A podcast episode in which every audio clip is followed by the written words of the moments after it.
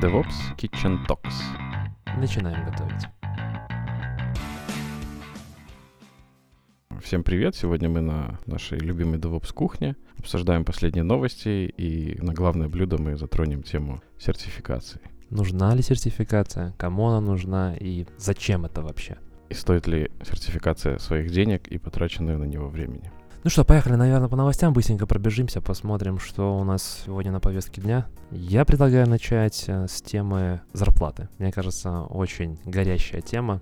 Ребята с Украины написали о том, сколько зарабатывают девопсы. Зарплаты как бы очень высокие, описанные. Говорят о том, что девопс может зарабатывать больше 5000, вплоть чуть ли не на 10, кто-то там набрасывал. А, если идти смотреть, чем обоснованы такие зарплаты, да, то мы сейчас говорим там про продукты какие-то, которые разрабатываются, и чаще всего эти продукты находятся в облаке. Облачная инфраструктура может стоить достаточно дорого. Если ты используешь неправильное сервисы, например, или ты не используешь возможности облаков, а насколько мы помним и знаем о том, что облака, основная их цель — это твой скейлинг, а у тебя есть какая-то синусоидальная либо динамическая нагрузка, неважно какому паттерну подвержена, ты должен адаптироваться к этой нагрузке. Соответственно, твои ресурсы не должны простаивать и не должны быть недогружены либо перегружены. Всегда где-то оптимальны, там в районе 80-90%. И, и тут в статье ребята приводят пример о том, что зайдя на какой-то проект, они увидели, что инфраструктура для бизнеса стоила 12, 120 тысяч долларов. Единственное, что здесь не написано, это в какой промежуток времени. Ну, по крайней мере, я не увидел. И пригласив опытного DevOps-инженера спустя два месяца, эта цена снизилась до 20 тысяч, то есть в 6 раз. Какие-то очень нереальные цифры, на самом деле. И либо ребята, которые планировали изначально инфраструктуру, ну, вообще совсем не задумывались о каком-то скейлинге или какой-то замене ресурсов тех же виртуальных машин на Docker image и или поднятие Kubernetes а и не знали, как это делать. Либо там был просто гуру AWS с большими скидками на использования внутренних сервисов. Я не представляю, как можно так сократить в 6 раз. Я могу тебе рассказать одну историю, которая была на моем опыте. А, я работал с э, британцами, и, ну, правда, там был не AWS, там был полностью Azure, и ребята сидели очень плотно на Azure е и Microsoft. У них было там партнерские соотношения, большая какая-то скидка. Я цен не знаю, но суть примерно в чем. Потому что в ажуре, как и в AWS, есть замечательная база данных. В Azure е называется Cosmos DB. В AWS это DynamoDB, да? И прелесть этой штуки заключается в том, что она геораспределенная и имеет очень высокие SLA, 4 девятки. Performance просто потрясающий, как бы бери, используй, не хочу. Плюс, если смотреть на Cosmos DB, она имеет там под капотом сразу, точнее не под капотом, снаружи она имеет множество драйверов, например, тот же Mongo драйвер, то есть для разработчиков ты работаешь как с Mongo. И наши замечательные заказчики решили, классная база данных, мы ее внедрим где только можно.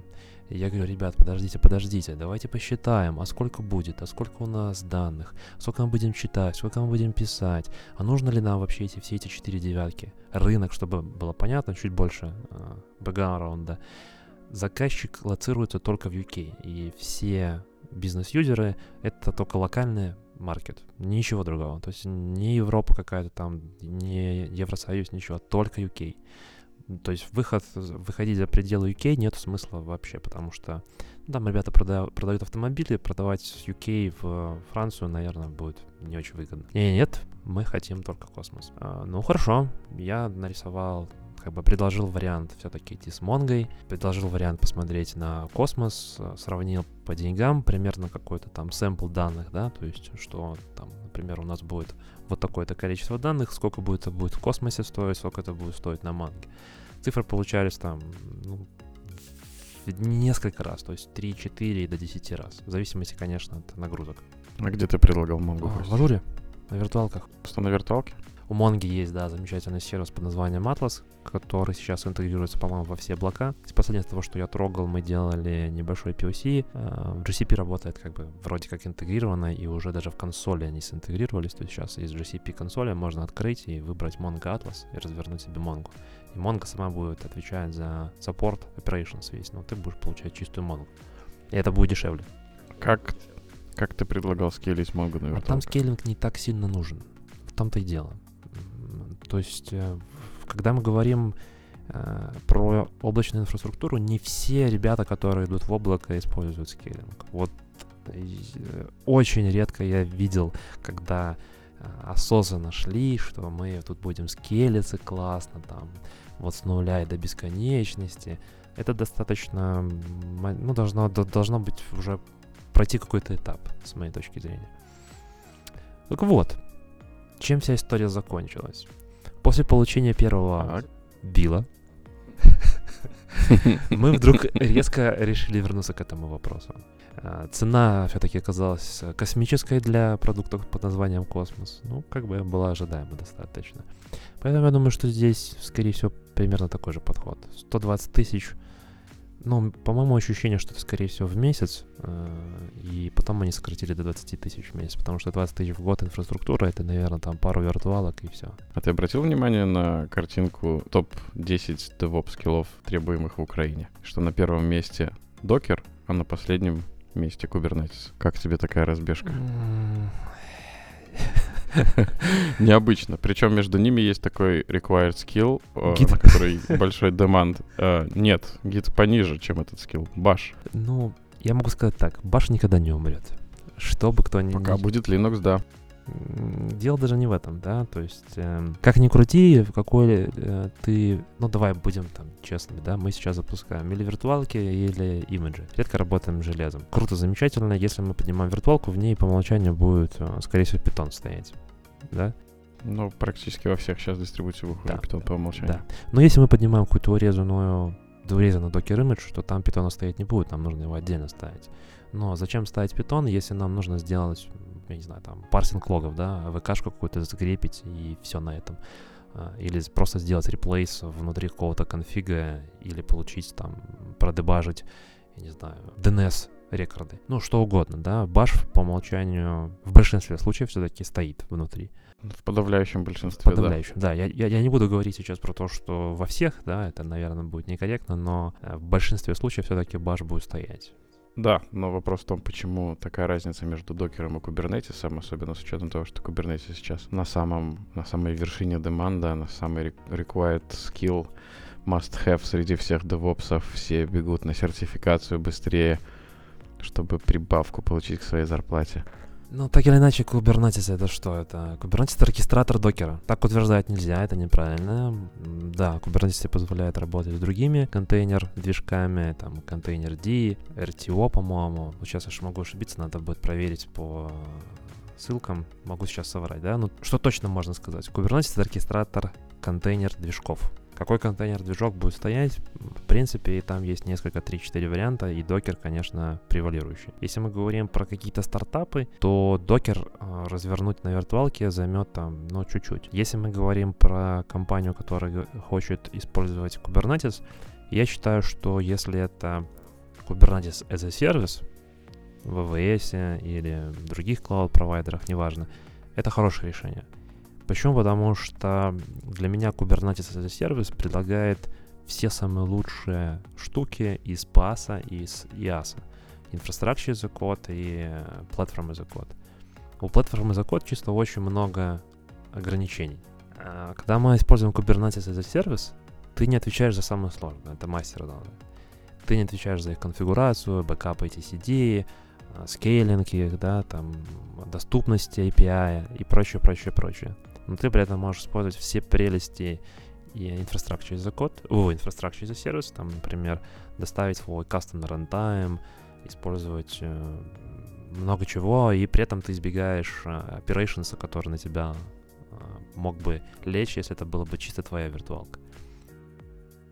Ну, это сейчас все звучит как прописные понятные истины для тех, кто использует менедж сервис в облаке, вместо того, чтобы самим заниматься управлением их и как небольшая реклама Kubernetes, что, ребята, давайте его использовать. Я думаю, что наши слушатели, если им тема Kubernetes интересна, могут в комментариях отписать. Витя у нас прошел недавно сертификацию на Как правильно называется? Certified Certified Kubernetes Linux Foundation.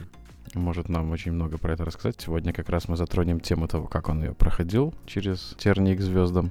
Была замечательная история, я думаю, что многим будет интересно послушать. Вот очень интересно, как мы даже не, не хотя, но подошли к теме сертификации, по сути. Да, но у нас вроде как еще есть пару новостей, Да, которые мы но хотели с я бы тобой еще осветить. хотел обратить твое внимание на пару моментов из этой статьи, в которых автор утверждает, что помимо того, что тебе нужно хорошо технически быть подкованным, тебе еще нужно трубить о своих успехах во все углы и во все щели, о том, чтобы тебя заметили. И это тоже будет влиять на твою зарплату. Это всегда так было, я считаю, что это всегда останется. Если ты молодец, э, хороший, красивый, замечательный, и при этом не трубишь во все возможные источники, да, там, LinkedIn, не пишешь блоги, о твоих успехах мало кто сможет узнать, да, то есть рекрутеры так или иначе, они ж где находятся? Они находятся в LinkedIn, да, наверное, самая большая профессиональная сеть, через которую происходит э, поиск. Если мы говорим про такие достаточно большие зарплаты, как здесь ребята приводят, там, 5000 плюс, то, скорее всего, это уже не DevOps-инженер, а больше это будет как DevOps-консультант. Хотя мы все прекрасно знаем, что DevOps-инженера не существует. Скорее всего, это будет System-инженер или SRE, или еще какой-то инженер, но, наверное, не DevOps. Мы помним о том, что DevOps — это люди, процессы и какие-то инструменты. Все Технологии. так, все так. Но ты думаешь, что систем-инженер в позиции тим лида не может зарабатывать 5000? Ну, смотри, мы сейчас переходим, все зависит, конечно, от компании. Мы переходим к очень деликатной теме, да, если мы говорим, например, про Team Lead, там, систем инженер, окей, SRE инженер, может ли он, не может зарабатывать. Все, наверное, зависит от, от скопа и компании, которая, э, которой он находит, да. Если у тебя большое количество людей под тобой, для меня большое это там больше пяти, например, да, это уже нужно уметь управлять командой. Это уже действительно команда. Если у тебя 2-3 человека, то это небольшая группа. Э, Если несколько человек, вот там от 5 плюс, и ты действительно можешь построить процессы, но здесь уже, видишь, включаются софт-скиллы, процессы и так далее. Здесь мы говорим про ребята, скорее всего, пишут все-таки про свои индивидуальные навыки. То есть ты заходишь, как, например, DevOps-инженер или там DevOps-консультант, да, как здесь написано в этой статье, и находишь узкие места, даешь советы ребятам, как улучшить, изменить, и за два месяца превращаешь их инфраструктуру, с, с, а, затраты на инфраструктуру со 120 тысяч долларов до 20 тысяч долларов. Они понимают, что заплатив тебе там за два месяца 10 тысяч, да, они ее отобьют в следующем месяце. Ну, достаточно логично. Но всегда ли так будет работать? А, Каждый ли сможет э, принести? Я считаю, что это крайность, когда ты смог из 120 тысяч э, опуститься до 20. Почему крайность? Потому что, скорее всего, там было совершено множество ошибок. Да, и не всегда будет такое большое обилие проектов, которые несут такие несоизмеримо огромные потери, где ты можешь прийти и как волшебник снизить расходы в 6-10 раз. Если подытожить статью, получается, что если ты хороший технарий, у тебя хорошие технические скиллы, то ты можешь рассчитывать на зарплату до 3,5 тысяч. Если ты хочешь расти выше, то тебе нужно качать еще и soft skill. А, Это всегда так было, всегда так будет. Единственное, что маленькое вот замечание, которое я еще вот видел со стороны там разработчиков, а, точнее не разработчиков, а talent acquisition или HR, неважно как называть, тех людей, которые ищут а, специалистов, инженеров. В том, что для а, программистов, в принципе, есть достаточно понятная прозрачная таблица, да, кто сколько будет получать. Там middle, там, например, до полутора тысяч, там, или около полутора тысяч плюс-минус, да, там senior и так далее. И есть четкое понятие, что такое там middle, senior, lead инженер, если мы говорим там такими терминами. А, в чем смысл? В том, что у тебя есть язык программирования, у тебя есть а, там 2-3 фреймворка, например, у тебя есть какая-то база данных, несколько баз данных, там NoS- NoSQL, SQL. И если ты умеешь работать с тем-то, с тем-то, с тем-то, какой уровень задач ты там выполнял, он достаточно узкий. Если мы говорим про DevOps, а, как технологический стек, то я каждый раз вспоминаю эту замечательную периодическую таблицу DevOps, где скиллов просто тьма тьмущая, да, и каждый раз, когда ты заходишь в какой-то проект, там свой зоопарк. И чтобы человек а, попал с технологическим стеком там один в один, наверное, такого не бывает никогда. Очень-очень редко, только если ты не продаешь свой собственный велосипед или свой конструктор сразу заказчику, это Greenfield какие-то проекты, Greenfield. Когда с нуля все начинается, тогда ты можешь там выстраивать от раза к разу одно и то же. Но очень много технологий. И скорость развития, то есть, например, тот же Kubernetes, вокруг него десятки-десятки инструментов, и всех их знать невозможно. Еще я хотел отметить интересный факт. Сейчас идет разговор о том, что в Беларуси рынок очень перегрет, как DevOps, так и IT в целом. И несмотря на это, если проанализировать статистику, которую собирает белорусский портал DevBuy, и сравнить ее с украинскими зарплатами, а как мы знаем, на Украине сейчас достаточно нестабильная обстановка, Украина все равно опережает Беларусь с ее перегретым рынком. Ну, потому что их... Э, ну, Украинцев больше Нет, самих я по количеству? Так, у них где-то лет 10 назад, э, примерно, я могу ошибаться, у них очень сильно шла волна сделать из Украины IT-страну. Очень сильная пропаганда шла, и очень много туда заходит сейчас как э, каких-то больших компаний, э, так в том числе и э, компаний, э, которые только начинают какие-то стартапы, да. На всякий случай напомню, что GitLab это вообще украинская компания изначально, да, то есть это ребята из Украины все разработали. И мне кажется, что там нужда, ну, там получается, что рынок разработчиков больше, а так или иначе девопсы зависят от разработчиков, да, от продуктов. Девопсы не делают своих продуктов. Они собирают системы, а, собирают конструктор, mm-hmm. но mm-hmm. на базе того, что ребята написали. Я думаю, что там просто рынок разработчиков больше. И поэтому нужно больше девопсов? Нужно больше девопсов.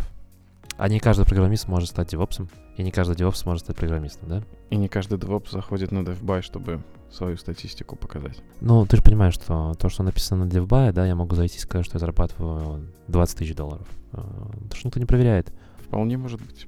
Предлагаю двигаться к следующей теме. Куда тратить деньги? Ты недавно себе как раз приобрел автомобиль. Не жалеешь, что после этого вышел Cybertruck, и ты не вложил деньги в него? А, я слышу очень много таких штук, э, что ребята заходят, просто оставляют своих 100 долларов просто по приколу, и там уже больше 50 миллионов а, Илон Маск собрал угу. по миру. Ну да, но в любой, да, но в любой момент э, это депозит с отзывом, да, то есть его могут вернуть. То есть ты можешь зайти и сказать, все, я не хочу, спасибо, до свидания. Ну, неважно, вопрос в том, как тебе Cybertruck и то, что делает Илон Маск с автомобильной отраслью. Как для меня, так он полностью революционер. Ни у кого не хватало смелости придумать такой рубленый дизайн, который отсылает к каким-то фантастическим фильмам из 90-х, когда люди грезили о том, как это будет в будущем. А Илон Маск это будущее, собственно, и придвигает, и воплощает. Э, я скажу так, что я все-таки склонен к тому, что эта машина поменяет свой дизайн. Да, мне кажется, на самом деле уже тема перемытая. Окей, ну выйдет она, но надо, есть всякие правила по, скажем так, есть в разных странах, в разных регионах свои правила по э, с конструкции, в том числе автомобиля. Например, если ты врезаешься в другой автомобиль, твой, э, твое авто должно тоже складываться относительно. То есть есть э, Краш-тесты ты Да, я говорю про краш-тесты, про безопасность на дорогах. Если, как они утверждают, что у них там сделано все из супер крепких материалов, и что это супер бронированная машина, хотя мы помним, как... Разбилось стекло на презентации. Да, но тем не менее если там будет, ну, как по краш-тестам и регуляторы, да, местные, которые, например, в том же Америке, я знаю, что баг- объем багажника, например, должен быть такого-то, такого-то размера. Для того, чтобы если вдруг человека закроет багажник, он мог там долго находиться и дышать, да, ну, как бы такая банальная штука. Тесты на это проводят? А, я смотрел, по-моему, Бугатти обзор автомобиля, и там просто, чтобы выпускать Bugatti на американский рынок, им пришлось э, немножко менять конструкцию машины, чтобы человек мог помещаться. У них там чет, четкие, четкие размеры прописаны э, багажник. Ну, слушай, в обычной Тесле там багажников хоть и два, но туда человек может только если по частям сложить. Одну часть в передний багажник, вторую в задний. Мне кажется, целиком ты ни туда, ни туда его не засунешь. Но при этом Тесла по Европе катается, и даже в Беларуси представлены да, я видел экземпляры. буквально там вчера на проспекте проезжал Тесла. Подумал про обмен машины? Тут же недавно была новость прокатилась, и уже прям огромная волна о том, что у нас здесь в Республике Беларусь собираются отменить пошлины на электромашины. Но я, если честно, не считаю, что когда ты покупаешь тачку за 50 тысяч долларов, а нормальная машина сейчас электро, она будет примерно столько стоить, что тебя остановит там налоговый сбор в 3,5, там 5 тысяч баксов. Ну, сорян, ну, по-моему, это не, не те деньги, когда люди покупают. То есть, если ты покупаешь там машину за, не знаю, там за 7 тысяч долларов, да, которая там бэушная, и объем двигателя у нее там 5 литров, и тебе нужно заплатить еще сверху трешечку, это другой вопрос. И это да, но если продолжить тему про недавние новости, которые прокатились или еще не прокатились, компания Citroёn объявила о том, что она будет выпускать мини-электромобили для города. Стоимость автомобиля порядка 6 тысяч евро и ежедневный пробег 70 километров. И Очередной гроб на колесах. Мопед. Мопед в кожухе. Мопед в Мопед в кожухе. Мопед в кожухе. Ну, слушай, сейчас так, какая такая огромная волна этих, э, господи, хочется сказать, на скутерах, не на скутерах, на скейтах. Самокатах. На самокатах, да. Да. Но, может быть, вот следующее эволюционно пройдет. Самокат так, собственно, мы как-то отошли далеко от нашей темы. Да, похоже, ты не будешь покупать себе маленький Сайбертрак, чтобы с ним побаловаться. А вот мне, наверное, придется. Почему? Ну, потому что я топил за то, что он будет такой, какой он есть, как из фильмов вспомнить, все машины нам показывали. А ты посчитал, что дизайн поменяется, поэтому нужно брать, пока есть машинки в таком дизайне, еще и с разбитым стеклом. Прям очень аутентично, я считаю. Да, всего лишь 400 долларов, модель 1 к 10, для того, чтобы на 23 февраля вместо танка по офису погонять на крутом автомобиле из будущего, мне кажется, очень неплохое развлечение. Я считаю, что так, такое ав- авто должно было входить в какой-то коллекционный комплект э, Cyberpunk, который выйдет в октябре месяце, по-моему, перенесли, да? И это было, бы, по-моему, очень круто. Cybertruck в комплекте с Cyberpunk. Ну, для этого можно купить еще модель еще меньше. Они предлагают э, 1 к 64. за 20 долларов, да. Ну вот, вот такую я, скорее всего, может, даже и, и прикуплю. А ты покупал себе коллекционку Cyberpunk? Или ты не играешь в игры? Я не играю в игры. Понятно. Я играю в игры, в которые играют люди. Окей. И в какие же игры играют люди, когда они находятся в команде? Кто из них самый классный специалист? Кто из них Скрам-мастер? скрам-мастер, но он больше фасилитатор должен быть. Он должен быть хорошим товарищем для всех. Я бы назвал такой скрам-мастер, он как проститутка должен ублажить всех. И М. как и девелоперов, так и продукт-оунера. И для всех быть хорошим другом, при этом преследовать проектные интересы. И тут мы плавно переходим к нашей следующей теме. Почему разработчикам не нравится Agile? Хороший вопрос. Я, если честно, не сталкивался с тем, чтобы кто-то выражал какие-то недовольства по поводу agile. Лично у меня есть одна только претензия к тому, что митингов очень много, и, к сожалению, большинство скрам-мастеров не умеют правильно вести эти митинги, и они больше превращаются в какой-то балаган, нежели в какое-то ценное времяпровождение. Ну, это, знаешь, мне кажется, а, хочешь делать хорошо, делай хорошо. Я бы, наверное, сказал бы так. Количество митингов можно легко сократить, но при этом каждый член команды может превратиться просто в исполнителя. Когда ему кто-то старший, который потратит больше времени на понимание, например, продукта или еще чего-то, а, будет просто ставить задачу. Здесь нужно установить connection к базе, забрать все данные, трансформировать их вот в это и положить сюда. Это классический workflow, в принципе, который сейчас работает. И вот как раз ты упомянул тему команды. Один из поинтов, на который указывает на, в статье, то, что наши люди не привыкли работать в команде. Наши это кто наши? Разработчики из СНГ. Разработчики DevOps из СНГ. В чем идет понимание команды в нашем менталитете? То, что перед тобой, как ты сказал, поставили задачу, ты ее взял, сделал, и дальше тебе назначают следующую задачу. И тебе, в принципе, неинтересно, чем там занимаются твои коллеги по команде что они делают, если у них какие-то проблемы. У тебя есть определенный свой список задач, которые тебе нужно выполнить. Но тем самым ты превращаешься просто в исполнителя, ты не становишься инженером. Я, например, когда рассказываю про DevOps, всегда говорю о том, что, ребята, не становитесь шестеренкой в большом механизме, всегда оставайтесь инженерами. Понимаете, что вы делаете, почему вы делаете именно так. И здесь, э, к сожалению, то есть, когда мы говорим, например, про большое количество митингов, вот у меня есть свежая история, когда мы заходили на проект, э, достаточно, ну не то что большой, но такой нормальной команда, там почти 10 человек было, даже больше, 12, но мы были разбиты на локации. Это Минск и Ростов.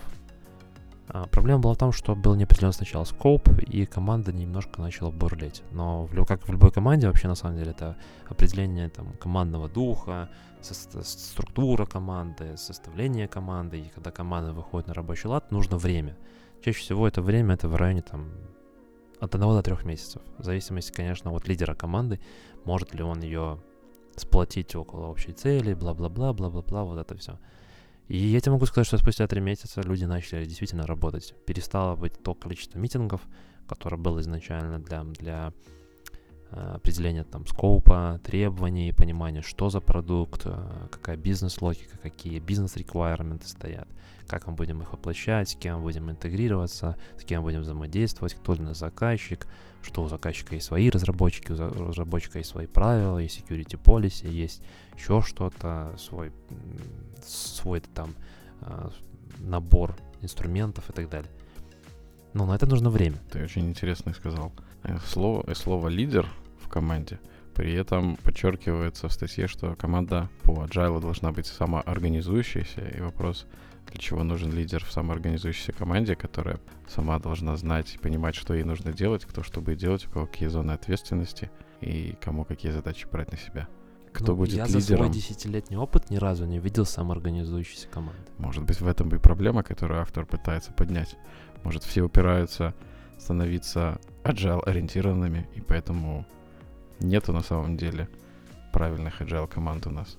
И это и послужило толчком для автора для написания данной статьи, что никто не хочет работать на самом деле по agile, хотя он приносит много бенефитов как для заказчика, так и для самих работников. Окей, okay, давай рассмотрим. Вот, вот я здесь приведу аналогию, да, есть э, такая штука, как архитектура, архитектурная тип архитектуры, да, э, монолиты и микросервисы.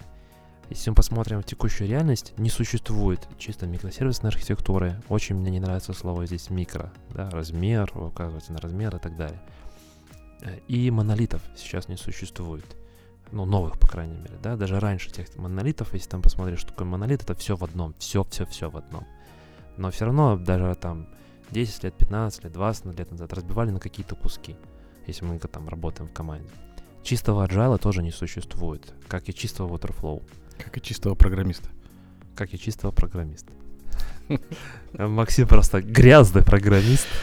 Ну, Максим любит грязных программистов, но не хочет к ним примыкать. Нет, он не хочет примыкать. Это не хочешь, по-моему, ты не хочешь примыкать к чистым программистам, если мне память не изменяет. Да. Да, так вот, возвращаясь к этому. А, В чем пример? Что такое waterflow, да? Это как, как аналог того же Waterflow?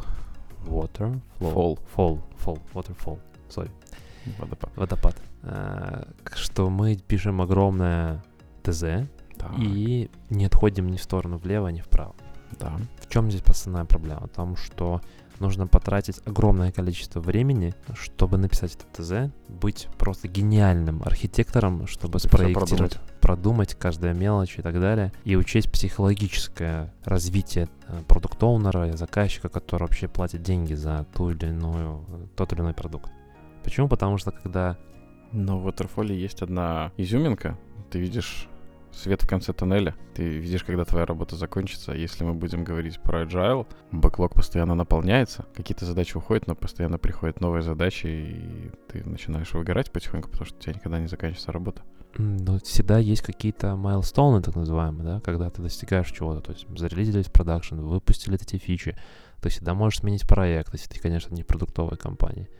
Я не вижу в этом проблемы, но смотри, если мы говорим про agile, о, там в статье ребята утверждают, что проблема agile, что нету родмапа. Опять же, это проблема просто работы project менеджера, delivery менеджера, продукт оунера если нет понятия того, как должен развиваться продукт. А, так я вот про, про что хочется сказать, потому что чистого agile не существует. Не должно быть чистого agile, когда мы две недели прошло, сделали перспективу, наполнили новый бэклог с нуля, да, всегда, все равно должно быть какой-то большой кусок работы, который запланирован на полгода, год, например, и мы бьем дальше это по кусочку. Но мы, никто нас не заставляет идти исключительно по этому родмапу. Мы можем в любой момент там скорректировать курс. Мы понимаем о том, что, например, сейчас, э, я не знаю, вышел новый iPad, да, нам нужно более, э, более высокий приоритет выпустить это приложение под iPad, например, чем заниматься разработкой потом под Android. Или там сейчас коронавирус, да, наверное, лучше сменить свой фокус, разработку э, интеграции аптек с чем-то там, да, в нашем приложении, чем там мы чем-то другим занимались. Ну, я условно, да, то есть всегда нужно адаптироваться на изменения, которые происходят снаружи. Помимо тех составления родмапа и мейлстоуна, который ты предложил делать на, на ретроспективе, авторы статьи также предлагают еще спрашивать у членов команды, насколько они счастливы и померить, их, и померить их счастье. Представляешь себе такой митинг, на котором ты спрашиваешь, ребята, расскажите, счастливы ли вы на проекте, что делает вас несчастливым, и как я могу сделать так, чтобы вы были более счастливы? Сколько из твоей команды, допустим, там 6 человек, откровенно скажет тебе, что меня делает несчастливым то, что Вася ходит в сланцах с носками. Которые воняют. И сланцы и носки, да. Ну, потряс, потрясающе, да. Как ты относишься к такой инновационной идее вносить на повестку ретроспективы вопросы о счастье команды? И должен ли этим заниматься скрам-мастер, или это все-таки больше прерогатива ресурсного менеджера узнавать, как его Давай мы, живут. я внесу сразу какую-то корректировку. Давай мы не будем называть слово ресурсный менеджер в этом подкасте. Давай будем называть people manager. People manager. Можно говорить personal manager. Можно так. Ну, просто ресурс менеджер, мне, если честно, очень это слово не нравится. Это по той причине, что мы превращаем людей в ресурсы. Итак, что ты думаешь о том, чтобы спрашивать у своей команды, насколько они счастливы, и предложить им оценить свое счастье? Я не уверен, что все участники митинга смогут откровенно ответить на этот вопрос. Насколько я знаю, большинство, вообще большинство айтишников, они больше интроверты и замкнутые внутри себя. И, и только двое из тысячи таких, как мы, хотят говорить в микрофоны. А я возможно, полностью... это просто борьба с интровертом внутри себя. А, я считаю, что бы выйти на уровень, когда человек может тебе сказать, что его не удовлетворяет, во-первых, нужно выпить как минимум три бокала пива, только после этого он сможет что-то тебе рассказать, какую-то правду. Когда ты работаешь с людьми там по 8 часов в день и нету то есть ты предлагаешь проводить ретроспективы где-нибудь в баре? Ну, вообще, давай мы чуть вернемся. Что такое ретроспектива? А, ретроспектива — это когда мы смотрим, что было в прошлом спринте, да, результат да. нашей работы, и понимаем, какие вещи мы можем улучшить, что перестать делать, что начать делать да. и так далее. Ходить в бар. А есть еще другая штука, да, тимбилдинг, так называемый. Кто-то утверждает о том, что а, делать тимбилдинг и пить при этом это плохо. Я не вижу в этом проблемы. Тимбилдинг может быть абсолютно разным. Самый крутой тимбилдинг, когда мы делаем нечто общее, играем в какую-то командную игру. Например, там проходим квест совместно или пробегаем совместно препятствия, когда мы идем вместе в поход, а, когда нужно, чтобы все дошли или все доплыли, потому что это будет крах, э, и мы друг, друг друга переживаем. В этот момент образуется та невидимая связь и доверие людей между ними. Ты предлагаешь в качестве тимбилдинга использовать методы преодоления каких-то препятствий на командном уровне. То есть челлендж именно как для команды, чтобы ее сплотить.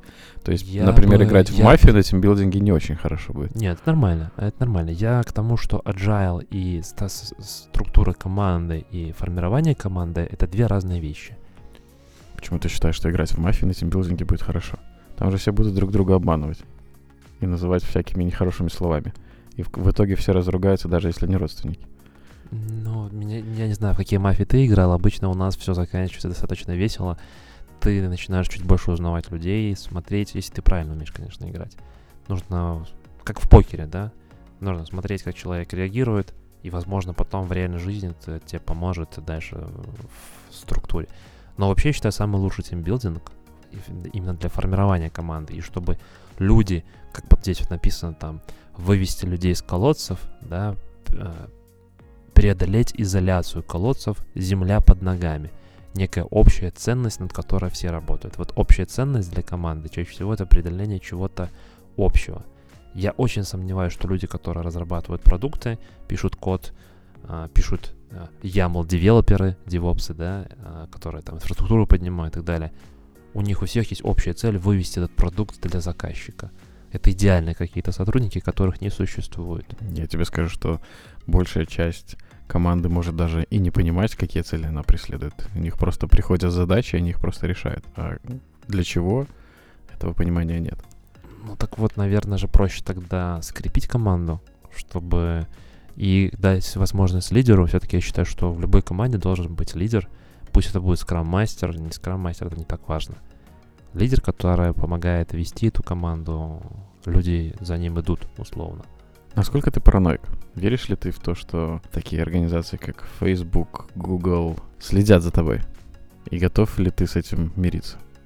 Может быть, ты как-то защищаешься? Мой уровень параноидальности начинает немножко подрастать. Но у меня все до сих пор нету закрытия камеры, например. Но я планирую в этом году попробовать перейти на Proton Mail и на Proton VPN что тебя заставляет переходить на это? У тебя какая-то есть очень приватная переписка, которую ты бы не, хотел ни с кем делить? Или у тебя есть какая-то криминальная переписка, которую не должны видеть другие люди? Ну, понимаешь, люди чаще всего делятся на две категории. Те, которые, вот как ты утверждают о том, что мне ничего скрывать, смотрите, вот, да, но а, мы превращаемся тогда в социальный... Вот мне очень нравится серия в черном зеркале. Если ты не смотрел этот сериал, крайне рекомендую, и рекомендую нашим слушателям. Там есть социальный рейтинг. Одна из серий, когда люди друг друга оценивают, ну, как сейчас это на самом деле происходит, лайками в Инстаграме, а, не знаю, там, репостами, комментариями и так далее, тем самым формируя некий социальный рейтинг. И ты, получается, не можешь даже мыслить, ты, нет возможности мыслить своими мыслями, да, как ты хочешь тебе нужно всегда делать то, что хотят другие, как это воспримут другие. И там вот прям это очень хорошо показывается. Когда мы говорим вот про вот эти вещи, как ты называешь, там, параноидальность, или то, что за мной следят, там, Facebook, Google и так далее, наверное, это все-таки плохо. Я здесь говорю слово «наверное», потому что есть в этом, конечно, и плюсы. Например, ребята из Радио Ти там обсуждали, что Google сканирует почту, и если ты купил билеты в какой-то там, не знаю, в Лондон, да, и забронировал себе отель, то открывая Google, он тебе сразу там в всплывашках скажет, тут через 500 метров ваш отель, или у вас вылет через 2 часа, начинаете собираться, пора выезжать. Mm-hmm. В целом это удобно, да, но тут зависит уровень твоей параноидальности. Готов ли ты делиться с такой информацией? Или не готов. Не даже дело не в том, что ты делаешь какие-то криминальные вещи, а о том, что ты живешь под колпаком, ты живешь в доме. Но мы в любом случае живем под колпаком. Сейчас э, строится система национальной безопасности, везде натыканы камеры. Ты приходишь в торговые центры, там есть камеры. Куда бы ты ни пошел, по улице везде есть камеры, в банкоматах есть камеры, ты всегда под наблюдением. В любом случае ты будешь под колпаком. Все это, конечно, трактуется под эгидой безопасности, борьбы с... Э, Но большой брат за тобой следит. Да, большой брат все равно за тобой следит. И вот Институт технологической политики провел интересное исследование, что большинство пользователей согласно делиться своей приватной информацией и снизить уровень параноидальности, если за это им будут платить какую-то денежку.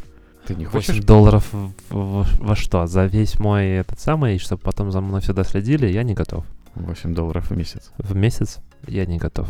Я готов заплатить, э, смотри, в обратную сторону. Я говорю о том, что я готов заплатить Протону за их VPN, например, о том, что вот, например, сейчас ты пришел в студию, в которой есть Wi-Fi. Как твой трафик проходит? Ты знаешь? Ну да, здорово, ты сейчас там особо никуда не лазишь и так далее. Но мой уровень параноидальности с годом с годом растет. Например, с прошлого года я начал пользоваться сервисом OnePassword. Я не храню, я не храню ни одного пароля в браузере. Я не доверяю. И вам не советую.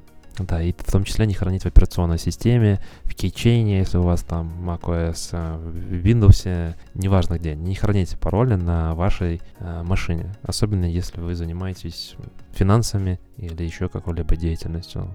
Если у вас есть хоть чуть больше, чем сон ответственности, чем ваши финансы, то всегда думайте о том, что эта информация может быть использована против вас. Плавный переход большой теме 24 по теме. Но это еще не главное наше блюдо. Да. Ты же напомни о том, что мы находимся на кухне, и сегодня мы дальше продолжаем готовить, и следующее блюдо у нас хэшикорп 24-часовой толк. Ты представляешь, сколько ресурсов нужно было задействовать, чтобы просто организовать такой 24-часовой марафон. Ты заметил, сколько сменилось ведущих за 24 часа? Ну, я не все ведущие там смотрел. А...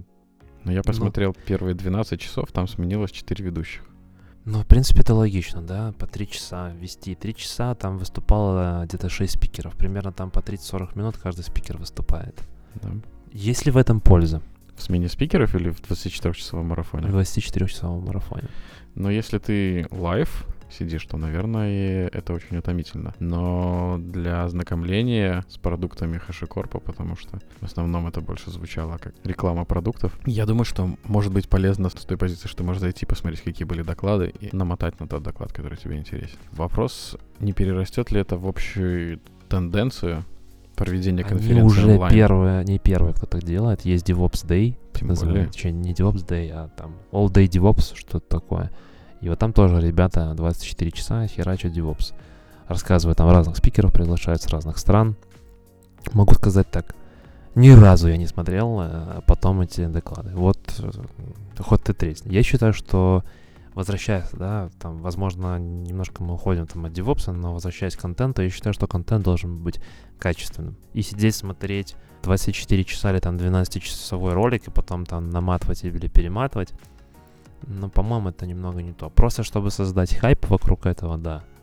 Ну, если ты сходил на конференцию, ты уже не можешь перемотать, пока запись не выложит. Но чаще всего, что такое конференция, да, возвращаясь вот к такому сборищу людей. А, возможно, ребята, кстати, ну, в данном случае, да, провели такой толк, может, они хотели проводить какую-нибудь конференцию, но решили там из-за того же коронавируса, да, опять же, продолжение перейти в онлайн-формат, чтобы не подвергать людей риску раз тема, да. Вторая, чисто по приколу, там, про 24 часа, смена спикеров, дать возможность кому-то засветиться, потому что, как мы уже с тобой э, поняли, если ты крутой профессионал, ты должен... Светиться, чтобы поднять свой счет в банке. Но не только для этого, ты должен показывать, что ты что-то знаешь, умеешь, и быть мейкером, а не только потребителем информации, да, то есть ты, ты в том числе можешь ее создавать и доносить до других людей. 24 часа этих, ну вот честно, я просмотрел не все 12 часов, вторых 12 часов, которые, mm-hmm. которые после твоего, твоих 12 часов. А, ну что я могу сказать, мне понравился там один доклад, ну может даже два. А, понравился доклад про... А, про Пока ты смотришь, как назывался доклад, я бы хотел отметить, не знаю, как в твоих, 12 часах. В моих 12, 12 часах основной упор строился на параноиков, которые хотят все, все сделать секьюрно и все запихнуть докер, в... Докер, докер, докер. Не в докер. Очень удивительно, что вообще среди всех докладов Kubernetes слово упоминалось только два раза. Это в твоих 12 часах. Я просмотрел весь список докладов. Я там два только насчитал слова Kubernetes. Может, непосредственно внутри самих докладов он как-то раскрывался, но я так понимаю, что HashiCorp хочет протолкнуть свой Nomad для оркестрации контейнеров, поэтому Kubernetes там не очень приветствовался. Nomad, наверное. Nomad. Я не знаю. Ну. Я не самый лучший человек, который будет рассказывать, как правильно произносится, как ты уже понял из Waterfall. Окей, okay. Nomad, Nomad. Кому как нравится, пускай так и произносит. Пусть слушатели нам напишут, как правильно да. И очень много докладов было посвящено Волту и как можно все хранить э, в Волте, как можно использовать Волт для шифрования данных в базе. Мне вот как раз из тех докладов, которые мне понравились, было два. Один — это Response Wrapping Makes Secret Zero Challenge, A Piece of Cake, и второй доклад Encryption as a Service with Vault's Transit Secret Engine. Там ребята показывают, как можно встраивать Vault в Jenkins пайплайне. Это в одном докладе, во втором докладе рассказывалось о том, как вы можете использовать Vault для того, чтобы на лету шифровать ваши данные перед тем, как их куда-то храни- где-то хранить, например, в базе данных. И, соответственно, в обратную сторону дешифровывать их на лету, когда вы их с базы их достаете. Ты же понимаешь, что каждая шифровка и дешифровка это накладывает да. свои э, Лот ресурсы. дополнительно еще. Да. да. К сожалению, эта тема не была описана, но Вспомни доклад Юры Мускова про latency, где он рассказывает про то, что ребята решили, я подозреваю, даже знаю, какая-то компания сделала, э, решили воспользоваться, увеличить в два раза ключ шифрования, но они забыли посчитать о том, что лот на CPU при этом вырастает не даже не в, не в 4 раза, да, а там в геометрической прогрессии, там, в 16 раз. Ну, там лот весь будет на стороне Key Вопрос в том, где он у тебя будет расположен и какие ресурсы будут на него требоваться. Но Подожди, если, если ты берешь, интересен. у тебя есть источник данных, и ты на лету к нему подключаешься, шифруешь и дешифруешь, что это должен делать источник данных. Vault, и- или ты должен пропускать как проксю через Vault все данные. Да, там через бинарь Key ты запускаешь шифровку, дешифровку, указываешь, что ты хочешь достать и чем ты хочешь расшифровать. Ну, я сейчас не представляю себя, если у тебя какой-то hello от application, действительно там тысячи, миллионы пользователей в день, минуты, да, э, и тебе нужно постоянно доставать какие-то данные, то это, ну, может быть, для каких-то банковских систем, да, да, там, например, для получения твоего счета, да, после того, как ты выступил на HashiCorp, 24 часа вдруг вырос, да, тебе там ты решил э, получить промоушен в размере 20 плюс, или 20 раз, х- 22x, да, например. Ну, может быть, но я считаю, что э, давай посмотрим на такую штуку. Э, Есть множество сервисов в облаках, которые предлагают делать SSL offloading. Напри- Например, в Azure е это Application Gateway. В AWS, не помню там, как называется, тоже load balancer их, который выполняет функцию веб-фаервола в том числе. Одна из задач это сделать SSL offloading. Зачем? Это то, чтобы уже потом не, не ложить нагрузку на твои сервера в том числе.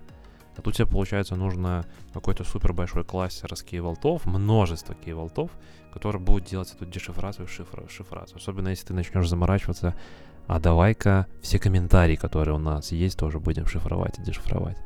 Ну, комментарии, наверное, нет необходимости шифровать, но пароли, Вот я считаю, что- информацию, по которой... Да, я с тобой относительно личную. согласен, но вот э, мне понравилось тоже там доклад про, ну, естественно, HashiCorp, там, про какие темы мы рассказывали? А, Terraform. Terraform Что такое Terraform? и Vault. Подожди, давай на Vault пока еще Окей. остановимся. Вот тот доклад, который я п- просматривал, вот я его рекомендую все-таки посмотреть. Self-Service Vault in Kubernetes. Ну, там про сайткар, про а, оператор в Kubernetes, как работать с Vault, как он там классно, замечательно смотрит. Еще один доклад был тоже посвящен Kubernetes, точнее не Kubernetes, Vault, это про динамические секреты. Это вот, э, с моей точки зрения, более интересная штука. Это о том, что ты не хранишь где-то connection string к базе данных, а ты генерируешь временный токен для доступа к базе данных. Это изначально там принципы Vault а, э, который закладывался в них, о том, что Vault является такой проксей для доступа к твоей базе данных. Так, базе данных ты настраиваешь то, что да, э, он, э, что с Vault а может приходить аутентифицироваться, но при этом все остальные должны получить некий токен. И этот токен чаще всего живет там какой-то короткий промежуток времени. Ну, это как сгенерировать новый пароль каждый раз. И при подключении к базе данных ты а, сего- сейчас подключился в текущий момент времени, подключился одним паролем, через три часа у тебя уже совсем другой пароль.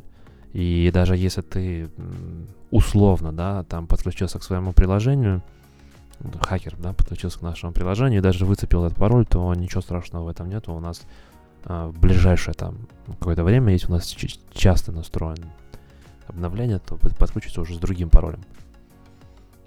Это единственный доклад, который тебе понравился из 12 часов. Нет, э, нет, нет. марафона. Мне понравился еще... Я недавно смотрел вообще тему про Cloud Architecture. И там выступал чувак достаточно интересный. а, Это был не доклад там, в виде конференции и так далее, это был именно вебинар с... Это уже не HashiCorp. Это не HashiCorp, но он рассказывал про ту же тему. Тема называется Landing Zone. В чем суть? Э, В двух словах. Когда большие заказчики, большие это там, не знаю, наверное, у кого 10 тысяч сотрудников, и у них много софта, и они делают там десятки или сотни проектов одновременно, как им организовать доступ в AWS, в Azure, GCP. GCP, например, рекомендует, что каждый проект, каждый environment — это отдельный GCP проект. Такая структура. Да? А внутри Azure а там мы бьем по а, ресурсным группам, можем бить, можем бить по подпискам, такой два уровня, да, изоляции. А, в AWS, насколько я знаю, каких-то ресурсных групп нету, тоже по subscription ам, скорее всего. И тут задается вопрос, как организовать вот это все? Как организовать, когда у тебя, например, разрабатывается сразу там 10 проектов одновременно, 20 проектов, и у каждого проекта есть X количество а, тестовых environment. И вот чувак рассказывает про то, как это организовывается с помощью хэшкорповских продуктов. И, естественно, он там разрабатывает какую-то свою на базе этого всего, на базе Terraform, как менеджить эти лендинг-зоны. То есть, когда у тебя есть некий общий слой, который относится ко всей организации, да, uh, там development, uh, там может храниться какие-то файловый storage, например, возможно, какие-то базы данных там обобщенные, тот же source код какой-то, да, там GitLab твой поставлен, например, еще, то есть какой-то общий набор. А потом, как это все переходит в проекты, и внутри даже проектов бьется на свои еще маленькие кусочки. То есть, например, там dev environment, prod environment, там разные вещи, да, там за с целью быстро считать деньги, с целью э, выключать, например, то есть там убить что-то быстро, да, там восстановить быстро. Mm-hmm. Вот он рассказывает про эту основе, штуку. В основе всего лежит Terraform.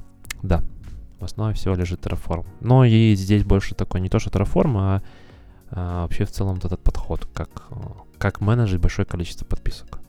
Ну, то есть ты когда заходишь, ну, я думаю, я, я достаточно понятно объяснил. Когда большая компания заходит, у нее сотни-сотни подписок, чтобы раскладывать по разным там э, корзинкам свои яйца, да. И здесь стоит достаточно такая вот уже cloud architecture вопрос, как это все организовать. Вот есть такой вот landing zone подход, который позволяет это все сделать. Ну, очень большая власть будет этого человека, который будет работать с этим терраформом. Нет, там как раз таки э, не в этом дело, там больше все-таки архитектурный такой вопрос. И там не один человек, который управляет всеми-всеми подписками, а тебе дается все-таки вот э, возможность контроля своего полностью. Ну, то есть тебе выдается подписка, ты эту подписку менеджешь через тот же Terraform, но у тебя есть какие-то ограничения, ну, условно, там какие-то полиси, э, правила, не знаю, описание чего-то заранее, да, готового. И ты должен делать это все. Вот э, возвращаясь вот к этим полисям, мне очень понравилось, там был еще доклад э, про код-ревью Terraform. И в основу его лежит вот эта вот штука, что я тебе рассказывал. Э, это инструмент, который тебе позволяет описать политики создания каких-то ресурсов в Kubernetes. То есть, например, что ты не можешь заносить секреты в plain да, например, или то, что у тебя деплоймент должен быть как минимум с двух реплик для отказоустойчивости или еще что-то. И вот эти же политики, их можно описать для Terraform, о том, что Например, у тебя разрешенный список модулей вот такой-то. Если ты используешь другой, то твой merge квест, код ревью ты не пройдешь. Я из своих 12 часов пришел к выводу, что постепенно все скатываются в параноидальность, и все хотят все делать более секьюрно и вставлять его во все возможные места, в которые только, только возможно. Использовать Vault, все шифровать, все связи между собой, как ты говорил, connection стринги. И, как я рассказывал, даже данные в таблице, чтобы все хранились. Данные в базах данных хранились в зашифрованном виде. Данные в базах данных, данные, данные хранились в зашифрованном виде. Окей. Данные в базах данных хранились в зашифрованном виде. Ну, на самом деле, я думаю, что все это идет от того, что никто не хочет попасть... Во-первых, две причины, да. Основной продукт, опять вспоминаем у HashiCorp, что Terraform, Terraform Vault на, на текущий момент. Есть другие еще, да, есть Consul, Nomad, э, есть Vagrant, все еще живущие, но про них э, все меньше и меньше. Они не так сильно востребованы, ну, с моей точки зрения. Консул еще вроде как ничего. Э, я слышал, что используется, сам с ним не работал, не имею опыта. Но Terraform сейчас это такой must-have. Потом, если задаешь вопросом, а как мне организовать security, все сразу говорят HashiCorp Vault. Ну, собственно, та причина, по которой они вот на это все давили. У них все темы, по факту, большинство тем, наверное, процентов 70, даже если посмотреть, то это обсасывание вокруг Terraform или Волта. Ну, то есть security или провижнинг твоей инфраструктуры. Да, было очень интересно встречать доклады, которые рассказывают про использование Terraform, и при этом начинают свой доклад с того, что такое Terraform на 24-часовой конференции HashiCorp. Ну, опять же, возможно, это было еще сделано для того, чтобы а, получить новые лиды. Э, лиды, я имею в виду потенциальных клиентов, которые могут прийти к тому же HashiCorp или же к другим компаниям, которые являются партнерами HashiCorp. И, как я увидел, да, там было очень много продуктов, которые разрабатываются другими чуваками, но на базе там какого-то HashiCorp они там делают какую-то обвязку. Ну, то же самое, как на Kubernetes, да, то есть Kubernetes, вокруг него там десятки-десятки каких-то продуктов. Вот здесь то же самое. Ну, там же чуваки выступали не только с HashiCorp, а с других разных компаний. Там с того же VMware, Безусловно. Инфосека и прочее, прочее. Безусловно. Кстати, перекликаясь с нашей первой темой, на Украине в топ-10 нет потребности в хашикорповских продуктах. Совсем. Вообще. Есть потребность в AWS, но, скорее всего, они хотят, чтобы ты при этом использовал CloudFormation. Ну, опять же, такой холивар относительно, да, что лучше учить CloudFormation ARM Template Deployment Manager, или же выучить Terraform, более-менее с ним разобраться, потому что там достаточно много интересных подходов э, с точки зрения и провиженинга, и использования, и работы с разными типами переменных, или же в каждом случае свое изобретать, да. Ну, с моей точки зрения, правильно идти все-таки с Terraform. Terraform на 15 месте в списке required skill ов. После ажурчика, да? Да, после Azure а. А Azure после Puppet а. А, ты посмотри, после того, как написан, кстати, Google Cloud, идет классная, классная технология, Классный skill. классный skill. DNS. DNS. Ну, шутки шутками. Я сегодня просматривал новости, очередную статью перевели про то, как работает DNS в Kubernetes. М, Я уже просмотрел список дальше и с удивлением обнаружил, что EC2, EC2 тоже выделен как отдельный skill. То есть, возможно, ты не хочешь знать весь AWS, но Знаешь, если... EC2 тут- да. ты должен божить. Ну, смотри, частенько я встречаюсь э, с ситуацией, когда ко мне приходит человек на интервью и говорит, я знаю AWS, или я знаю Azure. И начинает спрашивать, что ты знаешь. Я EC2 инстансы знаю, конфигурировал там, виртуалочки создавал, Поигрался немножко. поигрался немножко, и да, я знаю а- AWS. Я знаю, что такое. Еще один из интересных докладов был от специалиста из Индии, который, я не помню, про что рассказывал. Сейчас я залогинюсь и посмотрю. Очень интересный доклад. Просто очень интересный доклад, но еще более интересен был его блог, который восьмилетний специалист ведет давно, и в нем 8 записей. Я думаю, что ему не 8 лет, это, так сказал, 8-летний специалист. Специалист с 8-летним опытом, наверное. Маленькая ремарочка, простите. Наверное, может быть и так. В общем, последняя запись в этом блоге посвящена теме получения сертификата на Google Cloud архитектора.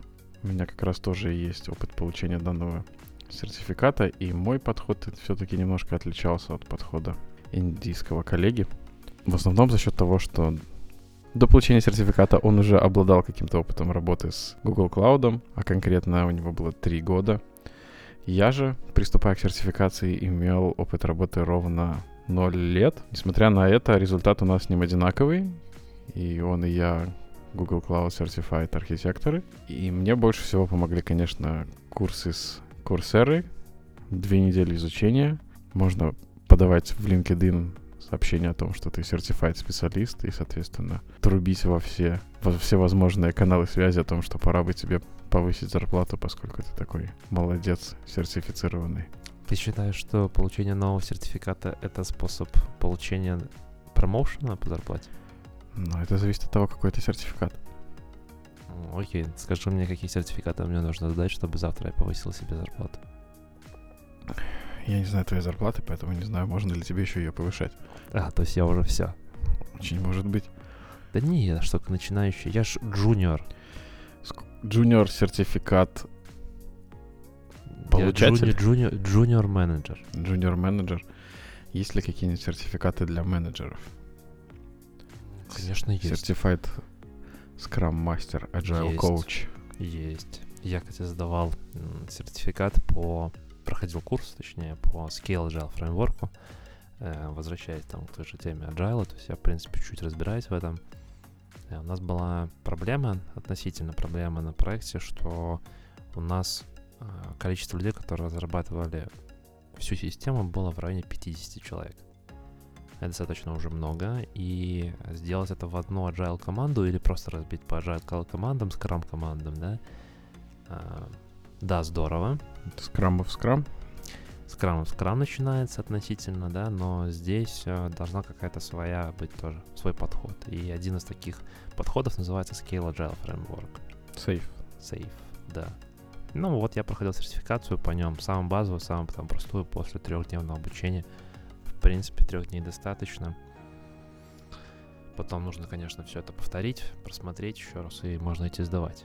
Так, когда ты сдаешь сертификат, какая твоя основная мотивация? Моя основная мотивация при сдаче сертификата — это подтверждение своих собственных знаний.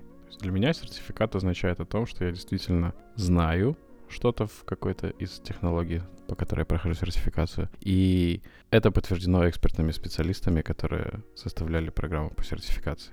В этом основной мой мотиватор. То есть не то, чтобы получить дополнительное приработок к зарплате, а для того, чтобы Но ты относительно сам себе противоречишь сейчас. Да, то есть ты сказал там, что с чем я работаю, но при этом гугловую сертификацию ты сдавал просто не работая. Да, при этом можно получить сертификат, не работая с продуктом, и поэтому я не доверяю сертификатам, которыми люди тычут в лицо, когда приходят на интервью. Потому что я сам знаю, что можно получить сертификат, не работая с технологией, не имея практического опыта с ней. Ну, тут я с тобой согласен, на самом деле, очень опасно доверять сертификатам, просто сертификатам. Когда человек приходит и говорит, что у него там с десяток сертификатов по разным технологиям. Сколько у тебя сертификатов? С десяток. О, понятно. Но я не тычу ими, когда прихожу. Я, э, если говорю, что, во-первых, я считаю, что каждый сертификат имеет свой срок давности. Да, я же не говорю о том, что в 2010 году, да, Катя, это правда, в 2010 году или в 2011 я сдал сертификат по администрированию Windows 7. Слушай, будет смешно, очень если сейчас буду актуальный приходить. сейчас скилл, да, мне кажется. Да, очень, очень. Да. Да. Вот. Но Где это... сертификат висит?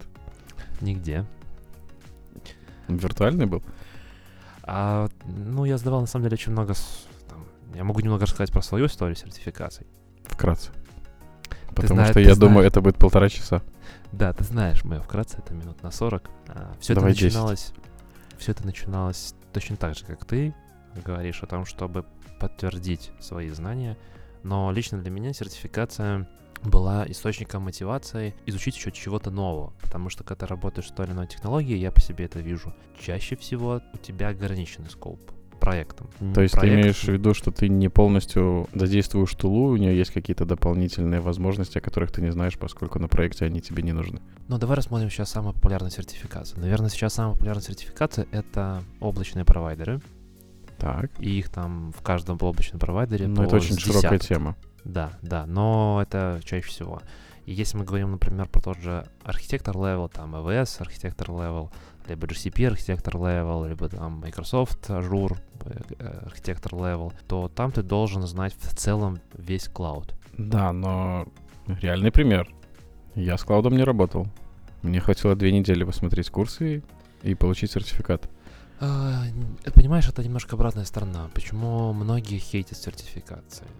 Когда вот, например, я запостил э, новость о том, что хотите попрактиковаться с кубернетисом, ребята с той же Индии, опять же, сделали игру подов. Идите попробуйте поработать с кубернетисом на налоги катакоды, попрактиковаться. И там начали спрашивать, а есть ли смысл вообще там сертифика... сертификации, как, например, того же Kubernetes администратор. А, если у тебя есть крутой продакшн experience, наверное, нету. Можно и не сдавать. Это- Тут как бы каждый решает сам. А, Я считаю, что э, сертификация — это способ систематизации данных и расширения кругозора с точки зрения того, что ты используешь тот или иной инструмент или продукт, неважно что, в ограниченном скопе. Да? Я работал, например, с Azure'ом, опять же, тот, все, все тот же еще UK заказчик, и мы использовали ну, достаточно много сервисов. Но, во-первых, когда я готовился к сертификации по Azure, я для себя открыл очень много глубины этих сервисов, которые мы используем, и понял, что кое-где мы их используем неправильно. Второе, я увидел ширину. То есть я увидел другие сервисы, которые мы не используем совсем, а кое-где они могли бы пригодиться. Привнес ли ты этот опыт на свой проект после того, как ты готовился Да. к сертификации? Да. Ну и плюс у меня пришло более глубокое понимание того, точнее даже не глубокое, у меня пришло просто понимание того, как это работает относительно, да, то есть те, те или иные сервисы, те или иные задачи, как они могут решаться. С тем же self-loading, Это Тогда. понимание у тебя устаканилось, и ты его пронесешь с собой до окончания срока действия сертификации и дальше, или оно улетучится через пару лет? Зависит от того, как ты работаешь с тем или иным продуктом. Ну, если ты, допустим, перестал с ним работать. А, Если ты перестал работать, я считаю, что э, знания... а, Ну, смотри так. Например, предположим, ты задаешь сертификат, возьмем Kubernetes, да? Окей, давай не Kubernetes, давай какой-нибудь... Jenkins. Я не знаю, Jenkins там вопрос-ответы или практика. Давай какой-то экзамен, где нужно вопрос-ответы просто. Jenkins. Jenkins, хорошо, Jenkins. Ты, начинаешь, ты не работал с Jenkins и решил изучить Jenkins, используя сертификацию. Хороший вариант.